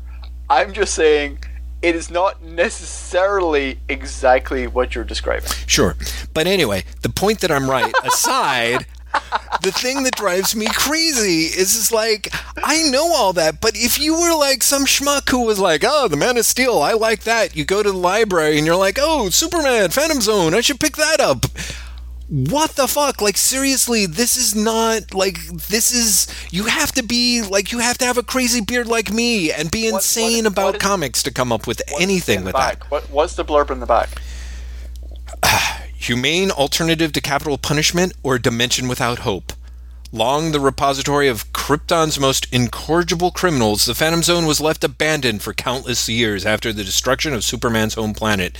Now, however, the release of a single inmate from the zone will trigger the greatest prison break the galaxy has ever seen and spell doom for everyone on Earth. Only the Man of Steel can hope to stop the onslaught of Krypton's most powerful evildoers. But while Batman, Green Lantern, Wonder Woman, and the rest of the Justice League strain to hold back this rising tide of super mayhem, Superman must make a far more dangerous journey to save his adopted world by escaping the inescapable Phantom Zone and cheating death itself! Exclamation point legendary writer Steve Gerber and acclaimed artists Gene Colan, Tony DeZuniga, Rick Veitch, and Bob Smith journey into the unknown in Superman Phantom Zone, collecting the original four issue The Phantom Zone miniseries together with the final chapter from the dimension shattering series finale of DC Comics Presents, which is all about John Byrne being a dickhole. Oh, there it is. Oh, I'm sorry. I, thought that was my own idea. It's right there on the back of the book. Anyway, my point being, apart from being right, is that like seriously, someone who picks this up is going to be fucked in the head, maybe for life. Yeah, but here's the thing: DC Comics uh, have a very interesting uh, idea of what to release to tie in with things. Yes. I think that was my original point, but please continue. Yes. No, no, no, no. But I, I'm agreeing with you. But I'm saying this is this is the first. This is not the first time this has happened. Mm-hmm. They'll be like, "Hey, we've got." I mean, what did they put out? Didn't they put out Super Sons to go along with Superman Returns? I They probably did. They probably did. Yeah, so it's this weird thing of like we have a movie coming out and we know that libraries are going to order material that we sell them to tie in with this. So let's, Let's put out the weirdest fucking shit. yeah, that people have been wanting Yeah. us to reprint forever. And I'm like, on the one hand, for people like you and me, it's it was It's great to be awesome, able to read that. But seriously, like as a work of comic book outreach, like it really was like um like I just don't know how anyone who was interested in the Man of Steel or Superman or anything would respond to that unless they also had like an amazingly good medical marijuana uh, prescription that they were using a lot. If you see what I'm Wow. saying. I do see what you're saying. Thank, thank you for leaving it so. No, no, no. It's a little nuanced. So give you give it a second. Oh, so I got um I got the new hardcover of Batwoman in just to complain just to complain about uh DC Comics and their collections policy again. Sounds So great. it collects issue it collects issues zero and issue twelve through seventeen. Wait, Okay. the first issue zero or the second issue zero? Just because I'm going to be issue dick. Okay, yeah. hmm Okay. Here's the best part. So when it was originally published as its individual issues, it went issue twelve, issue zero, issue thirteen, issue fourteen, issue fifteen, issue sixteen, issue seventeen. Right. Issue twelve and issue thirteen are parts one and two of a continued story. Yes. What order do you think they come in in the collected edition? That's right, everyone. The order they were published, which means in your collected edition, it really goes part one, flashback to the origin of the character, oh part two. Good job, DC Comics. That was great. There's no way you could have fixed that when putting the collection together. Phew. It's it's really. I honestly realized that and I was like, "Oh, you fucking moron!" Seriously, you just were like, "Well, this was the order it was published in." Oh my god! What's hilarious is the um. They also sent me the what's it called, Rise of the Third Army Green Lantern collection, Oh yeah. hmm which which collects all the issues of the crossover. Mm. Okay, so that's issues from Green Lantern, from Green Lantern Corps, Green Lantern New Guardians, Right. Red Lanterns. Okay, they've ordered that properly. Mhm. It that's not in publication order. That's Right. an order of storyline. So why they couldn't do it for Batwoman, I have no fucking idea. Right. Right. Well, is it possible? Did That twelve? they that they don't care. There's that. No, I don't. I don't remember. Wa- Was it was twelve like the the real start of a new storyline, or is it possible Yes. that issue eleven ended on a cliffhanger and it moves into issue twelve? Like they had to Issue open it. Yeah. Eh, no, issue twelve is part one, issue thirteen is part two, and they were separated by uh, Right. issue zero. And then they And they, published it. and they way. still are. Good grief! That is so bad. I know it's it's ridiculous, ridiculous behavior. Well, so how was it? Because as I recall, I basically jumped ship. I might have made it to zero month, but I mean, I love looking at the art, but I was so tired of it. What is hilarious is before I got the third collection in, Mm-hmm. uh, I reread the first and second collection. I didn't even know the third collection was coming in. Um, and out of the first collection, I was like, "This is really solid. This is much better than I remember it being." Mm-hmm. And the second collection was so bad. It's amazing how quickly it went from this is kind of interesting. It's slow as shit. It is the slowest fucking book on the planet. Yeah. Um, but like the first collection, which is I think the first five issues, Mhm. I was like, you know, there, there's a lot here. J.H. Williams' art is glorious. Yeah. But you know, but there's some nice character work going on here. I really like this. And then the second collection is dire, Mhm. just absolutely fucking dire. Mhm. Um, and just dire in ways that I didn't even expect either. It's not just that there's. I mean, the plot is horrendously slow, horrendously Yeah. slow. Yeah. Yeah. Yeah. But like Amy Reeder's art, and Amy Reeder's normally great. Amy Reeder does not come off well in that book at all. I No. don't know if it's an inker or whatever happened. Yeah. But her art looks terrible. Yeah. Yeah. Yeah. Yeah. I don't know Um, what it was. I felt feel like I, I sort of wonder if like maybe they made her like redraw a lot of pages to make them seem more Williams-ish or something, but it just Yeah, but like, but it, here's the thing: it just doesn't either. Like, Mm-hmm. it, it just looks terrible. yeah. Uh, but I mean, it's terrible in in like there's one panel in particular where like she's got Batwoman uh, just standing up, Mm-hmm. and the proportions are so fucking off. I mean, it's like oh, it's like Batwoman is now a large-headed midget.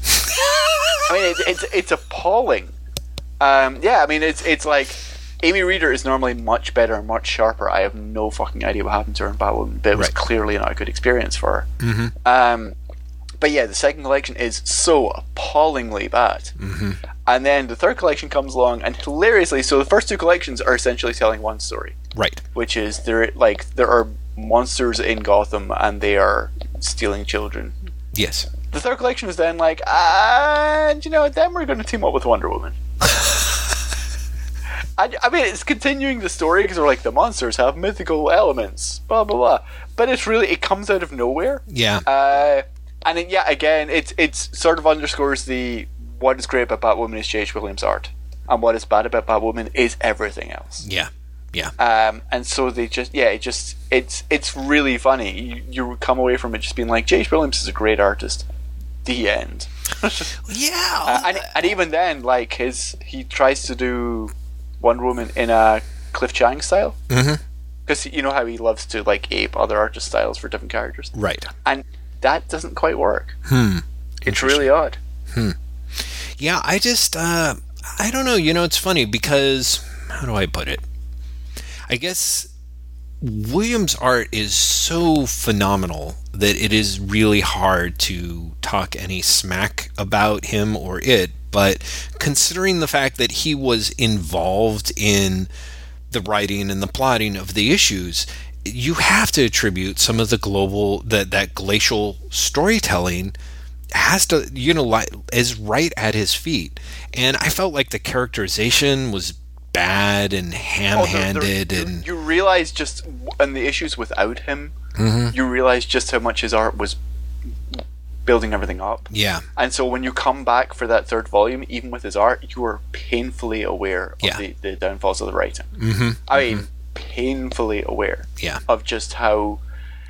I don't even know if lazy is the right word, but just how much is not there. Mhm. There, there's a lot that just does not make sense. yeah The the character work just. I mean, it's it's very much a case of the characters are doing this because the the writers want them to. exactly But exactly but they're doing it so slowly because the characters think the writers think that they're devoting it that time to character, and they're not. Yeah, it's a really interesting thing. They're like, well, we've got lots of pages of, you know, Kate and Maggie being on a date. So clearly this is going to like make you believe this- in them or their relationship or tell who This they are. as characterization, right? And both of them are ciphers. Yes, exactly. They're both cardboard cutouts. It's really, and I think that really was a fascinating thing for me to see to see how people like it's it to me it's like it I guess it's amateurish. It's not lazy. It's like they think they're doing it. They just don't understand what's actually there. You know what I mean? yeah, they don't they don't understand what it is. yeah, exactly. It, it would be kind of like, um, uh, well, like it, it's like if suddenly I woke up and was gifted for like 24 hours with the ability to draw like J.H. Williams. It still wouldn't work, work right. You know what I mean? Like even though I had the skills, I wouldn't have the fundamentals there. So they just, in some weird way, do not have the fundamentals there for for what we think of as, you know, writing and storytelling um, you know, at least when it comes to character and thematic issues and stuff. And it's so it's like, It, it's such a shame because when Rucka and Williams were doing it at first, yeah, it was just so good. yeah. Well, it really was. It really was. It was. It it, it made it look very easy. You know what I mean? It, and uh, so much so that I think people like Williams and the editor were able I'm, to be. I'm I am so curious what the response would have been to the new 52 version of the series without Rucka if the Rucka issues hadn't existed. I wonder how much goodwill really floated them through that first arc. Yeah, I don't know. I, I it's it's a good question. It's a really good question. I it's it's tough because I feel like Williams's art generates so much goodwill on its own, but I certainly know a lot of people who were, you know, gaga for that original first series and I think it was when it ran in Detective and I think it was really easy to forget to to to sort of minimize Rucka's role in it. I think even for people who think Well, of themselves it's- as Rucka fans. Well, that's just it. It's it's actually weirdly like the Hawkeye series, where the art is so phenomenal that you're like, yeah, the writing's great, but have you seen what it looks like? Yeah, right. Exactly. You know, where where you do uh, consciously or otherwise minimize the writer because Mm-hmm. you're like, holy shit, I just can't look at this book without having an orgasm. Right, right, exactly. Well, and I, I it's it's a shame. I really do wish that we were uh, that that that so many people in comics fandom were better about that sort of thing? Because my problem is is when i'm not doing it for the writer i'm turning around and doing it for the artist. You know what i mean? Like we really have uh, um, it's it's very difficult to think of it as you know a joint product you know? And um, What's really interesting for me now is that it's really difficult to think about it as a joint product, and it's simultaneously easier to see the results of collaboration and more difficult to think of them as results of collaboration when you have uh, to an extent DC, but definitely Marvel. The book belongs to the writer, and artists revolve in and out. right Do you know what I mean? So you're like, you know, I think that whatever. Uh, I think that, um, okay, Al Ewing's Mighty Avengers, Mhm. right? Where like it's, you know, I think this is great, uh, but and you're seeing lots of people being like, but I don't want to read it because I don't like Greg Land. But I'll just pick it up when Greg Land leaves. right You know, and because they're just, you, it's so those issues like get discounted immediately. mm-hmm, mm-hmm. You know, or um, I was going to say uh, Kieron and Greg Land's Iron Man, but I don't just want to keep picking on Greg Land. Right. Um, but you know, there are artists, or okay, or um, Francis Manapul and Brian Buccellato's um, Flash. Mm-hmm. When France isn't drawing it, people are like, eh, right right right and they right kind of check out. I don't know. It's it's weird. It's it's a it's a very odd thing. yeah i think But, I, you, you- but but it also emphasizes how important the collaboration is when Yes. it's there. Yeah, yeah, yeah. Especially Well, yeah. When it's there, it's invaluable, and it's something you just can't. You just can't divide it up easily. You know, it's it's actually it's one of those things that it's pretty interesting for us to be talking about the day after Jack Kirby's birthday in a way, because I feel like actually all the Kirby celebrations were really really fantastic, but uh, there were various points where I don't know, at least for myself, um, uh, there was somebody who was like, "Hey, you know, something along the lines of like."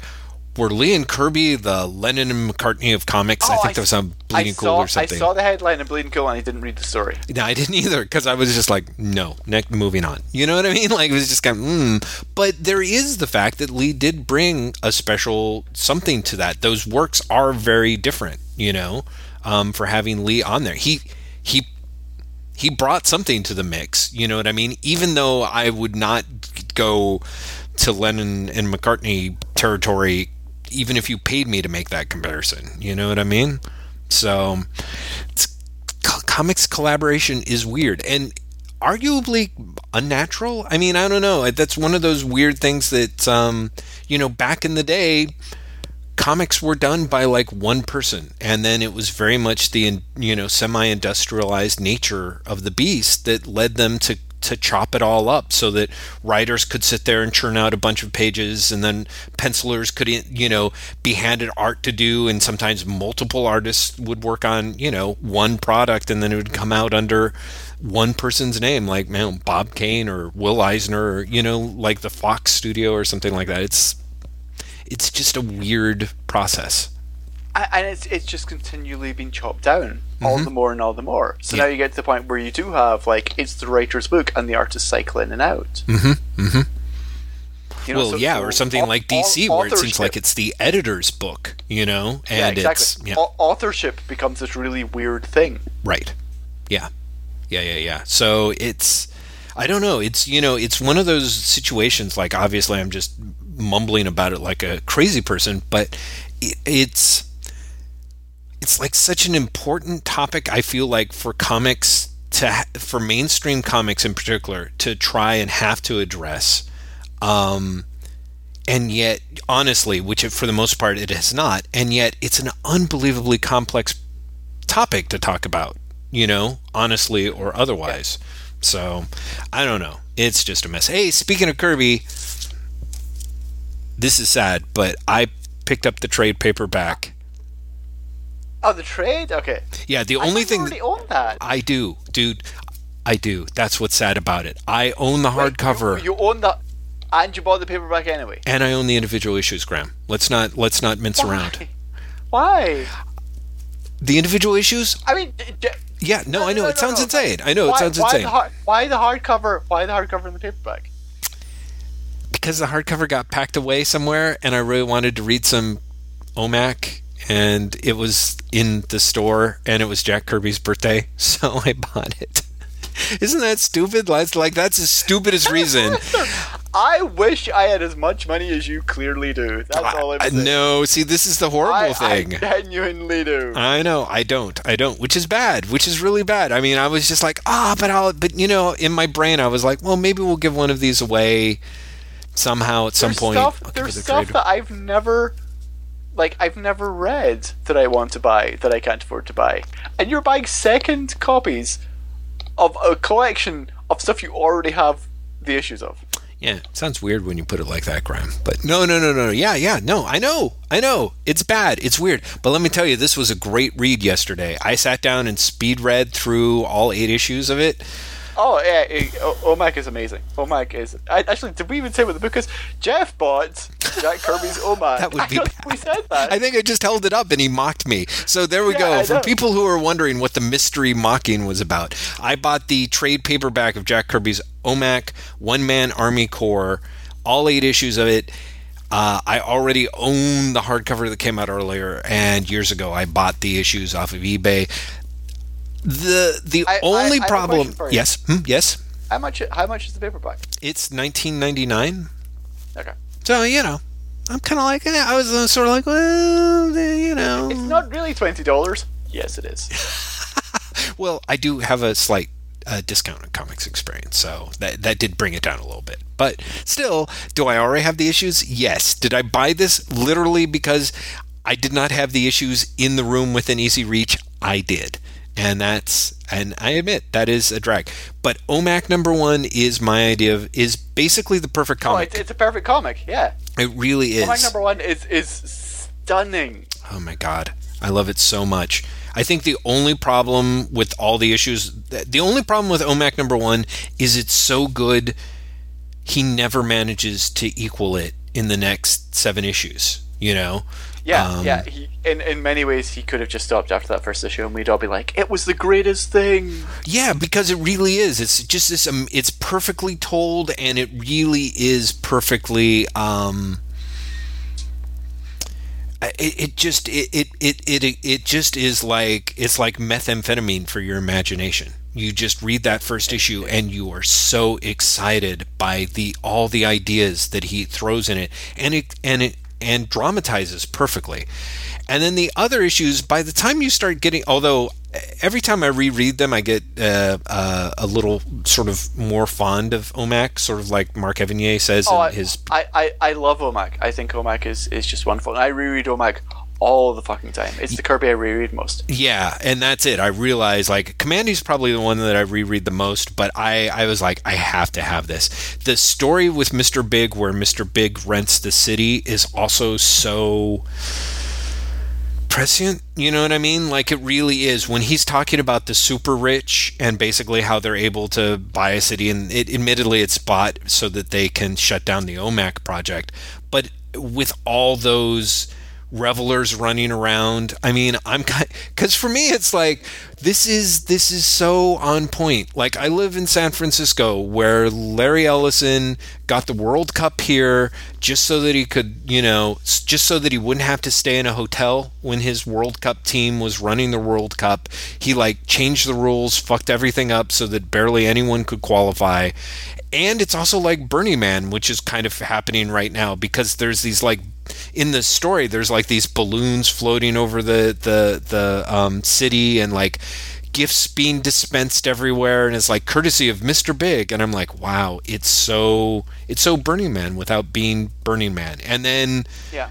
you know we have these things where it's like oh there's there's somebody that we've decided is an entire this dictator who we decide is a criminal and we're going to bring him in. Like there's this weird like his name is Kafka, it might as well be Saddam Hussein, but it is it's the other thing that's fascinating to me, the one thing that I think is interesting to me is is that Kirby is so is working so quickly that he is aware that OMAC and everything that OMAC stands for is basically nightmarish, and yet he doesn't really he doesn't paint it that way, which only makes it that much more troubling. Like reading OMAC is a lot like reading a fever dream where you realize that everything is wrong, but it's like one of those dreams where nobody acts like everything's wrong. You know what I mean? Yeah.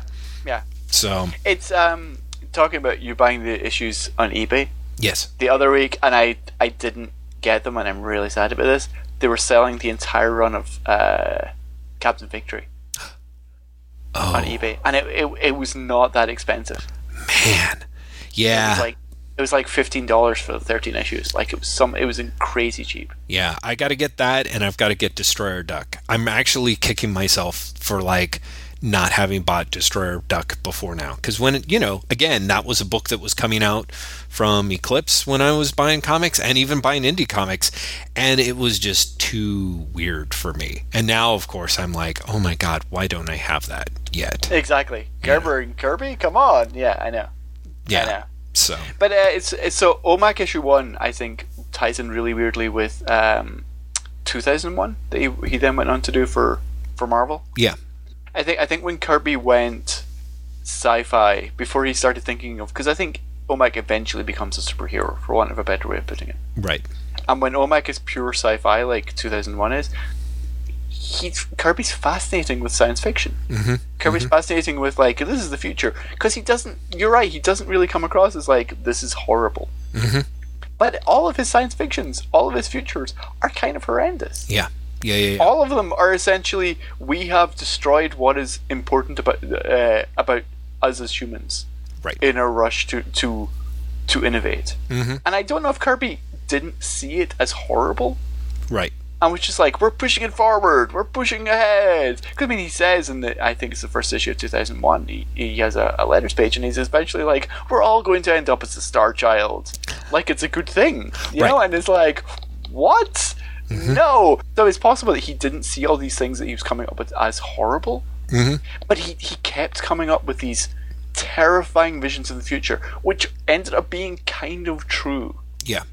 Oh, totally. You know, you can't you can't read OMAC without being like, oh shit. Mhm. Totally. That's kind of us. You can't read like is it issue five of two thousand one? oh my God, the Hero City one. Yes. Yeah. You can't read that without being like, oh shit, that's that's today's pop culture. Yeah. You know, he just he kept on putting his finger on the pulse of something that was happening thirty years from then. Mm-hmm. Mm-hmm. And and and doing it in such a way that you know, at the time you're probably like crazy, wacky science fiction ideas, and then you read it now and you're like, this is horrendous. It, it's even even reading it two years ago. There was part of me that was like, mm, the the Omac stuff was the part that I that really resonated with me. And then when he goes on and has his various adventures, I'm like, "Eh, I don't care so much about these adventures, and they don't seem especially prescient. And then I'm rereading it. I'm like, oh, okay. Here's the drone aircraft. Here are the water wars. You know, it's just variety. You know, here's the climate change. You know, it's all kind of, it's all weirdly on point in this way that is. Um, well, you remember that one picture that I had that I loved, that picture of Kamandi where it's the dolphin city of the future, and I'm like, hey, it's the internet. And it was. It's just it's it's that weird thing about kirby is like he will get everything wrong but be absolutely correct at the same time. You know what i mean? Because it's like he'll get he'll get all the details wrong, but he will be spiritually spiritually co- correct. Yeah yeah. In a way that you read it and it resonates so closely Yeah. to the reality. Mm-hmm. That it's not like, huh, that's kind of that thing. You're like, oh shit, that's it. yeah. Yeah exactly. Exactly. Yeah it, it is. It's like once you realize it you're like oh my god. So um that was just an amazing read. Actually it's really funny. I read that and uh the end of the fucking world um by uh charles, Oh, Charles forsman. Forsman? yeah exactly. The the issue because i think i you know if somebody had asked uh, uh, whatnot, either in a comment thread or a, a letter, it asked if we were ever going to talk about the ending of it, the finale of, of the book. This is my not so clever segue in a way, uh, except that I read the two of them, you know, side by side. And I had to confess, because I had been reading End of the Fucking World in individual issues, and that at some point lost an issue and missed an issue in the middle, so I didn't like finish reading it essentially. So this was my my one chance to basically have it all in one place and read it. Um, and it's interesting because I, I was sure that reading a you know an eight page mini comic that I would buy every month over the course of you know 13 14 months or something um, that has its own appeal that wouldn't necessarily hold up in the trade but the trade paperback is a very strong little book you know it is very much a um, you know it's a weird it's a weird sort of well it's great. They have some really good quotes on the back here from like alec berry and tim uh, callahan uh, as well as eddie wright. But uh, when alec berry says that it's um, a version of bonnie and clyde bled through the lens of gus van sant's paranoid park i thought that was a really lovely little description you know. It's it's a crime comic it's very much like badlands or bonnie and clyde but it's also such a you know, the kids are not all right comic at the same time in a way that doesn't actually feel preachy, that actually just feels very sad and spare and grim. And is interesting. The last, the very last um, issue feels like it's. Mm, at first, I thought it was very anticlimactic, but I have to say, I, I feel like overall, thinking about it more, the book is kind of haunting and really a strong read for people who've heard us talk about it. If you're thinking about getting the trade, it holds up really well as a trade. Well, you've just convinced me to get the trade, my friend. Yeah, you should pick it up. It would be it would be fun to sort of discuss it with you and see if you you have the same sort of feeling about it or not. Um, Ah, but that's just sadness. Be fun to see if you two just lose the will to live after. yeah, exactly, Graeme. If you just lie there and go, ah. um, have you been reading Batman sixty six or no? What's the point? Uh, I last I read was the last uh, is the second issue of print. I haven't. I I'm I'm horrendously behind on digital stuff. Well, That- it's not is that far because they rush it up. right in, don't they? Like every three issues or something like that. So the last, uh, the last story I read was the Jonathan Case one with Circe singing. Oh gosh, is that that's still not in the first arc? You're right. That's got to be at the end of right. So they probably have done another because there was a two part story by um, Ty Templeton. uh, no uh, Quinones. Uh, the the well, I think Oh. you're like you're talking about Ty Templeton, the one that okay. There's the first three parter which was with the Riddler. That was Jonathan Yes. Case. Then two parts that were Templeton and Circe. Is it two parter or one parter? I think it was two. Uh, it's a one-parter. Uh, is it two? Okay. Maybe no, I would I would not def I would not go by anything that Jeff is saying because it's so far back. I was actually going to talk about the uh, the great Joker Red Hood story with art by Joe Quinones. Um, I, I, I, when I, Jeff, do you know what? It's a holiday weekend this weekend coming up. I'm going to catch up and shit. you should you should Graeme. I think especially talking about Batman sixty six because that's that's actually the only book that I have subscribed to via Comixology. So Oh, it- really? yeah, it's kind of fun. I have to say it's really kind of neat to be able to get a. Um, to get a, uh, a, a you know get the little notification like oh your comics ready for download you know kind of thing um, and, and know that there's like there's going to be that in 2000 AD and Shonen Jump Alpha. But uh, but but there's also kind of that thing of like well I don't really you know in for a penny in for a pound basically. But the but the Joker story the art is gorgeous and Quinones' Cesar Romero style um, Joker is just fabulous. And then they followed that up with a one-shot Egghead story that I did not think that I was going to dig because I, I wasn't such a big fan of the artist, which was uh, Sandy Jarrell. But that's that's an egg and it's an Egghead story.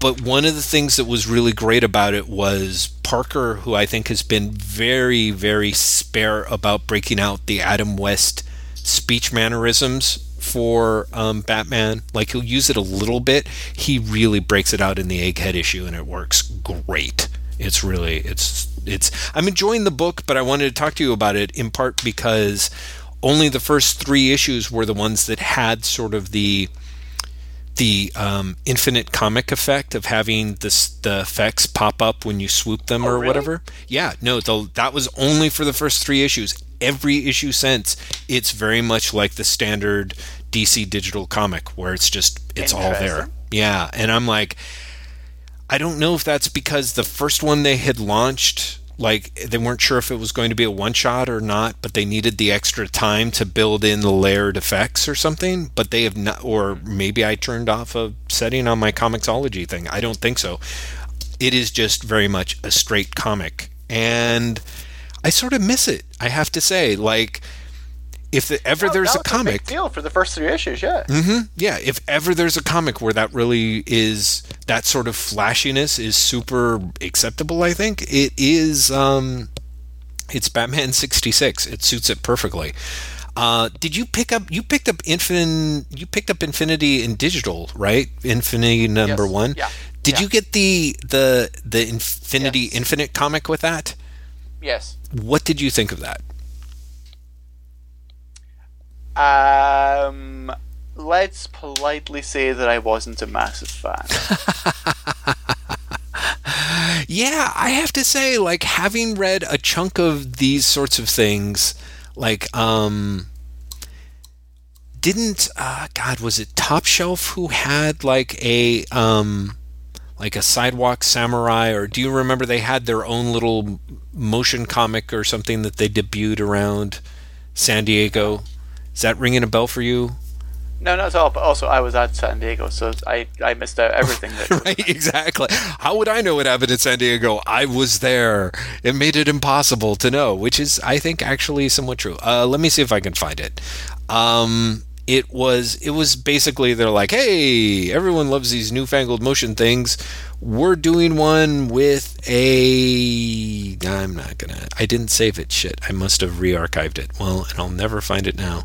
Um, it was basically their kind of like, oh, hey, this is about a, a you know, sort of a Mad Max post-apocalyptic quasi faux western type thing, where like this uh, kid ends up having to beat up a bunch of gangsters, and I don't know, there's water involved. I just I was not impressed with it, and you and I'm like, boy, Called- is it called Motorcycle Samurai? motorcycle samurai. Thank you so much. Oh my goodness, yes. Uh, I don't know why sidewalk samurai. Normally, I'd like to think that I'm a little bit better at keeping the drama inherent in a concept, but uh, yeah, Motorcycle Samurai didn't do much for me. Uh, maybe it's my fault. Maybe it's Chris Sheridan's. I'm not exactly sure. It was issue zero, which they priced at like 99 cents, and I figured that I would pick it up and, and give it a shot. And I don't know. I this is clearly one of those situations that I should cut things off because it's like Infinite Comics. Are they going down a wrong alley? Discuss Graeme McMillan, and you're like, I have no idea. I'm like, okay, jazz hands. I actually like Infinite Comics when they're done well. Okay. But, uh, for example, the Batman 66 ones Yes. were great. Were Right. totally great. But it wasn't the infiniteness of the Infinity Infinite comic that I didn't like. Mm-hmm. You know, it was everything else. Mm-hmm. I thought that the story was pointless. I thought that the art was just overworked, and I didn't.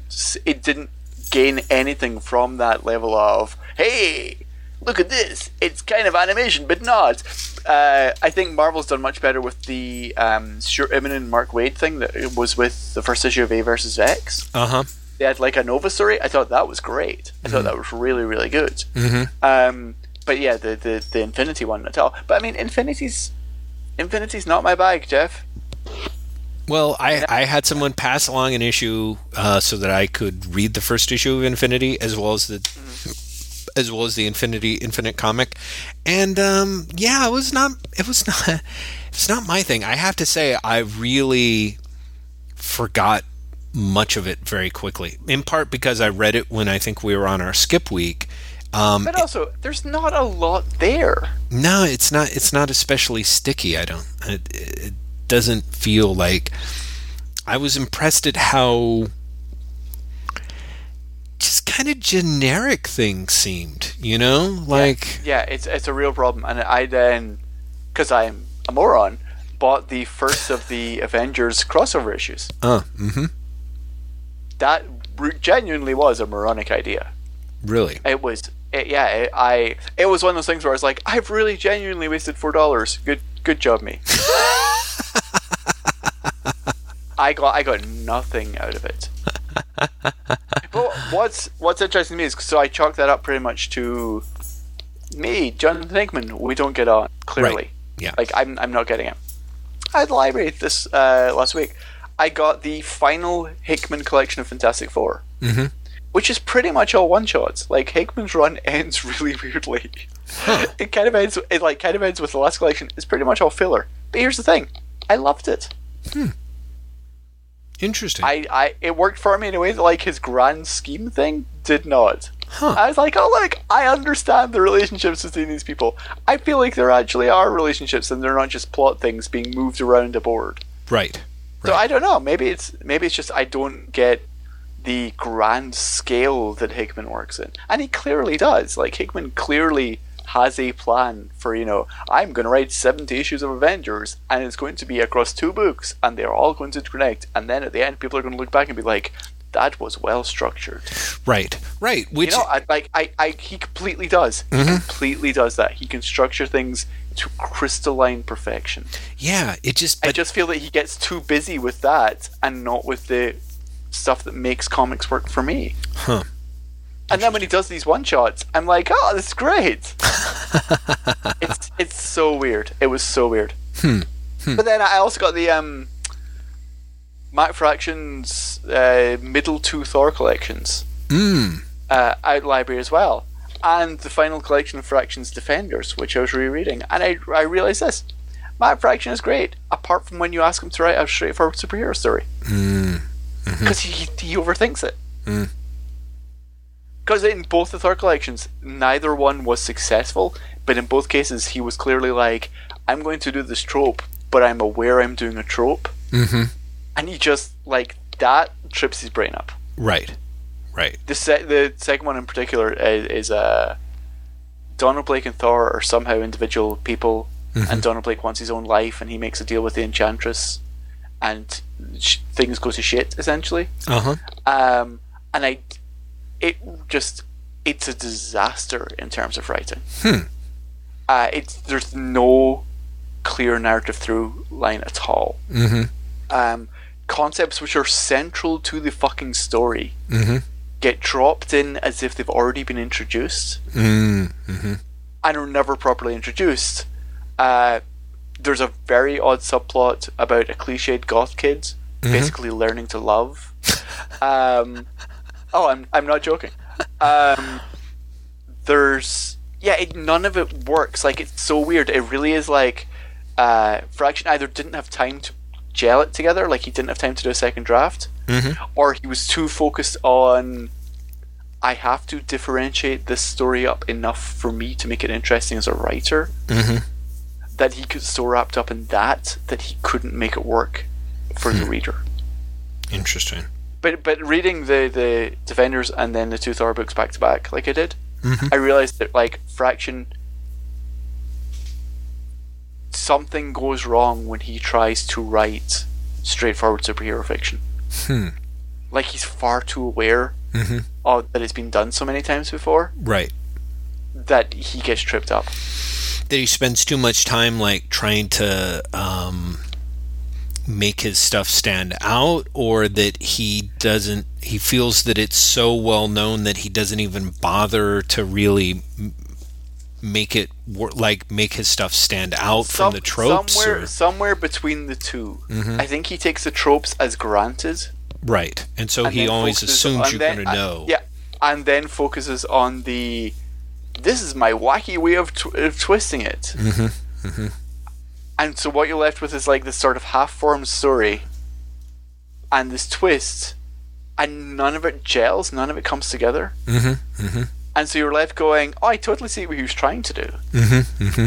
I don't know. It's very weird. It, it, but I realized, you know, I think Hawkeye is much better because Hawkeye is not a superhero book, Right. like very purposefully. Mm-hmm.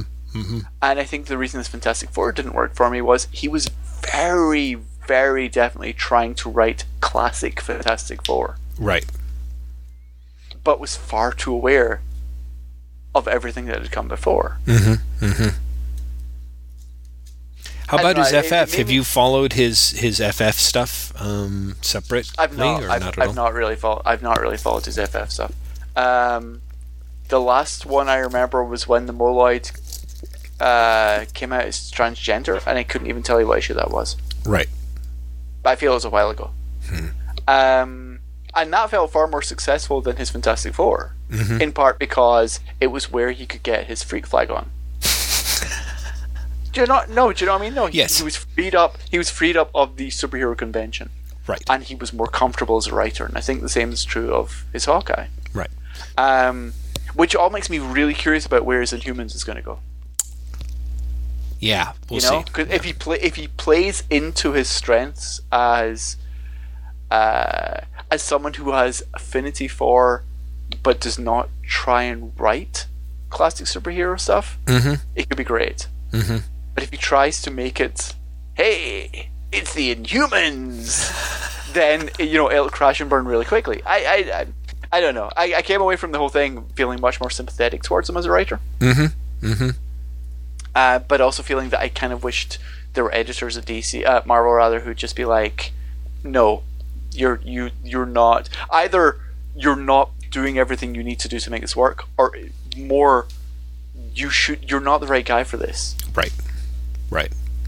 Well, we'll see. We'll see what happens after Inhumans. I mean, certainly, however, however it came together, Hawkeye certainly seemed like a step in the right direction, and so hopefully people will be like, yeah, like let's figure out ways to get Fraction to do more stuff like this because this is finding, you know, it's it suits him. It's actually doing okay in the marketplace. Like I, I FF is one that I um in part because of the involvement of Allred, I would be following if I could, you know, um, and so it'd be very curious for me to see, in a way, like I always sort of assumed that would be the easier book for Fraction to do, but Yeah. I'm not really sure. Not that I'm paying a lot of attention or barely any attention, but I feel like it's not something that I see really talked about at all. Like either people are whether people aren't reading it or they're just not. I definitely definitely when Fraction said he was leaving both books, mm-hmm. the one book that people were sad he was leaving was FF. Yeah, that's certainly what it sounded like. Like people were like, "Oh, Je- that's bummer." definitely, the reaction was like, "Huh, okay, Fantastic Four, that's fine, but he's leaving FF. That's mm-hmm. sad." Mm-hmm. Mm-hmm. Who's his replacement on FF? Did they say? Do they? Did, Lee Allred. Oh, right, right. Mike Allred's brother or something, right? Yeah. Yeah. Funky. Um, Graeme McMillan. That, we know, that was that was the gr- that was the greatest. I have nothing to say about that. Jeff, we have like five minutes left. Yeah. Uh, and I want to ask you. I want to ask you the question, Jeff. Ben Affleck is Batman. Yeah or nay? That's right. We were going to talk about Ben Affleck as Batman. Shit, I would have mentioned it earlier. Well, so here's my thing. There's actually two things that that I have to say, maybe three things about Ben Affleck as Batman that I feel like uh, hopefully a little bit differently from what everyone else has said about this is a Ben, ben Affleck being cast as Batman really opened my eyes to the fact that I need to follow a wider range of people on Twitter because I was shocked by the fact that it was two days after the announcement and it was still popping up in my timeline. I was like, Twitter, what happened? Like, it used to be like the only time that you would have something happen on one day and people were still talking about it two days later, it would be like Arab Spring or something. You know what I mean? Like, there was just kind of like there was a churn that I appreciated on my Twitter feed. You know, it was just the fact that people thought that it was so important to talk about it for more than one day. I was like, what is happening? Secondly, Jeff, yes. I, I have been tasked to write about it tomorrow, more than a week after it happened. Ooh, uh, well, I've got a great pull quote for you then. Okay, go. Oh, well, this isn't it. I'll get there. so the second the second thing that I wanted to say is is for myself, I am bummed about Ben Affleck. Oh, I guess maybe I have four things. I'm bummed about Ben Affleck as Batman simply because I thought that Gone Baby Gone was like one of my favorite little crime films of like maybe the last decade or so. And I so I really like Ben Affleck a lot as a director. I'm Yeah. even in the town and Argo, I felt like I liked those movies less, and I felt that it was because he was in them as a star, and therefore his attention was kind of diverted. You know what I mean? So for me, it's kind of like you know, and this is this this is to overstate how much I like him as a director. It's like if Akira Kurosawa had gotten cast as Thor. It's not so much whether I think he's a great Thor or not. I'm just like I'm gonna miss watching an Akira Kurosawa movie. You know what I mean? Like, Kurosawa would have made a great Thor, though. Let's be honest. oh, he would have been awesome. I, there's no doubt in my mind that if you want somebody who would have owned that role despite not looking Scandinavian or being able to speak English, Kurosawa man would have rocked it. Um, the other thing that I think is really funny is is the idea that that Frank Miller when he like I can sort of it sort of makes sense to me when Frank Miller wrote Dark Knight Returns he sort of thought of Batman as Clint Eastwood. And so the thing that's great is Ben Affleck is somebody who's trying to have Clint Eastwood's career. You know what I mean? So it's kind of similar. So what you're saying is Warner Brothers and uh, Frank Miller are on the same. Yeah, same wavelength. They're like, oh, so in other words, Frank Miller saw Batman as a director actor who had enough clout as an actor that he could continue to make his own movies as long as he stayed within a certain budget, right? And they're like, well, actually, I think they were thinking, no, no, no, say no more. Ben Affleck's our man. So, um, and finally, the little pull quote that you can use for me is is the fact that people have been losing their shit about Ben Affleck as being all wrong for Batman after saying that Heath Ledger was all wrong for Joker and that Robert Downey Jr. was all wrong for Iron Man and that Michael Keaton was all wrong for Batman. My two cents are if geeks had any visual imagination, maybe we wouldn't have to outsource it to comic book creators all the time, is what I'm saying. You know what I mean? Oh man, That's what I have to say. That's my little pull That- quote. that that's that was worthwhile, Jeff Lester. Thank and you. you did it within five minutes. Uh, When you got started, I was like, oh, he's go- he's going to overrun. You totally did it. Well, like I said, it just helped that I just had those little. I don't really have much to. And yourself, Graeme, I have to say, I want to ask you about it. Yay or nay? Because you're just basically you I had. don't. I don't give a shit. Yes. I, I really find it hard to give a shit. Here's the. Here's why. Anyone can put on the Batman mask, do a growly voice, and it'll be the same fucking character. Yeah. Batman swallows actors. You could put a fucking monkey in a Batman suit, and everyone would be like, "He's such a good Dark Knight." Every fucking actor in the fucking world, with the exception of poor George Clooney, who had the misfortune to smile. you know, it, stick stick anyone in the suit, make them frown. Fanboys will lose their shit. I honestly could not care fucking less. Right. Here's here's my um, Ben Affleck as Batman story. I'd literally get the news via text message while watching Argo with Kate.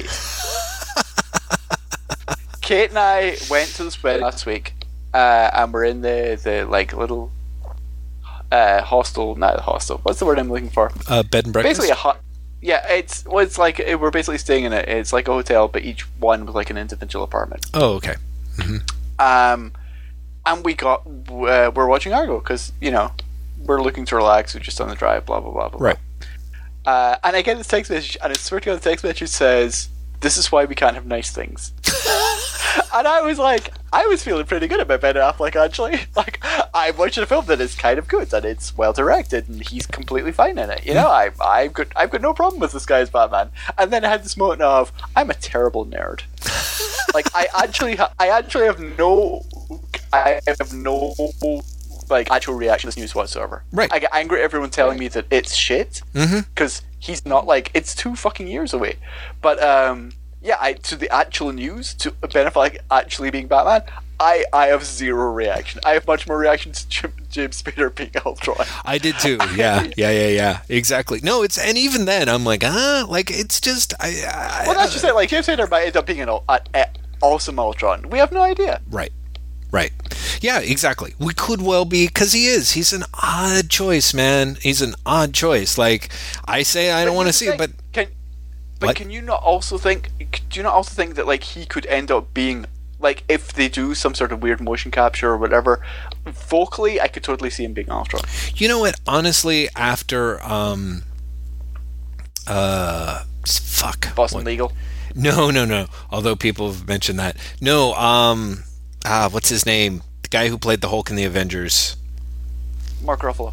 after Mark Ruffalo as the Hulk, I've learned not to second guess this stuff at all. Because I remember that being like, how's that going to work? You know, whereas I actually thought when someone was like, oh, and it, the answer was it works really well. it worked fucking better than anything. Whereas, like, when Edward Norton was announced as the Hulk, I was like, oh, that's a perfect fit. Like, I really was. Like, that's perfect.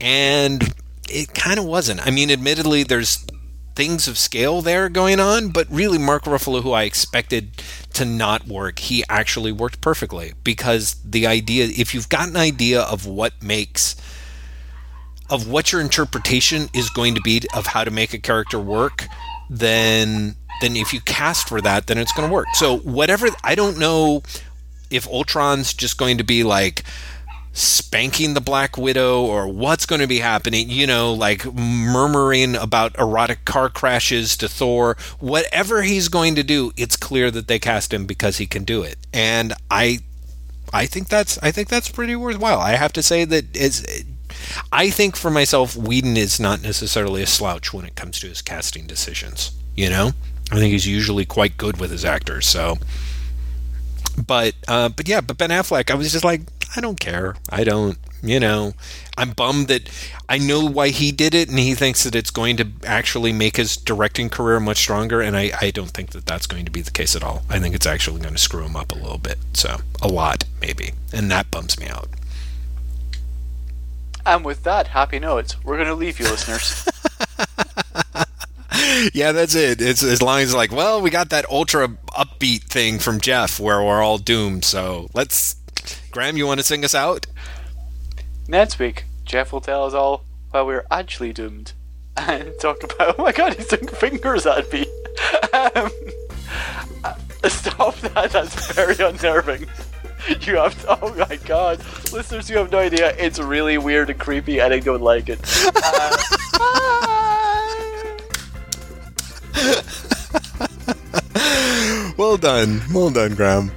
Even under pressure of the fingers, the pointy fingers. Never yeah, never do that again, Jay.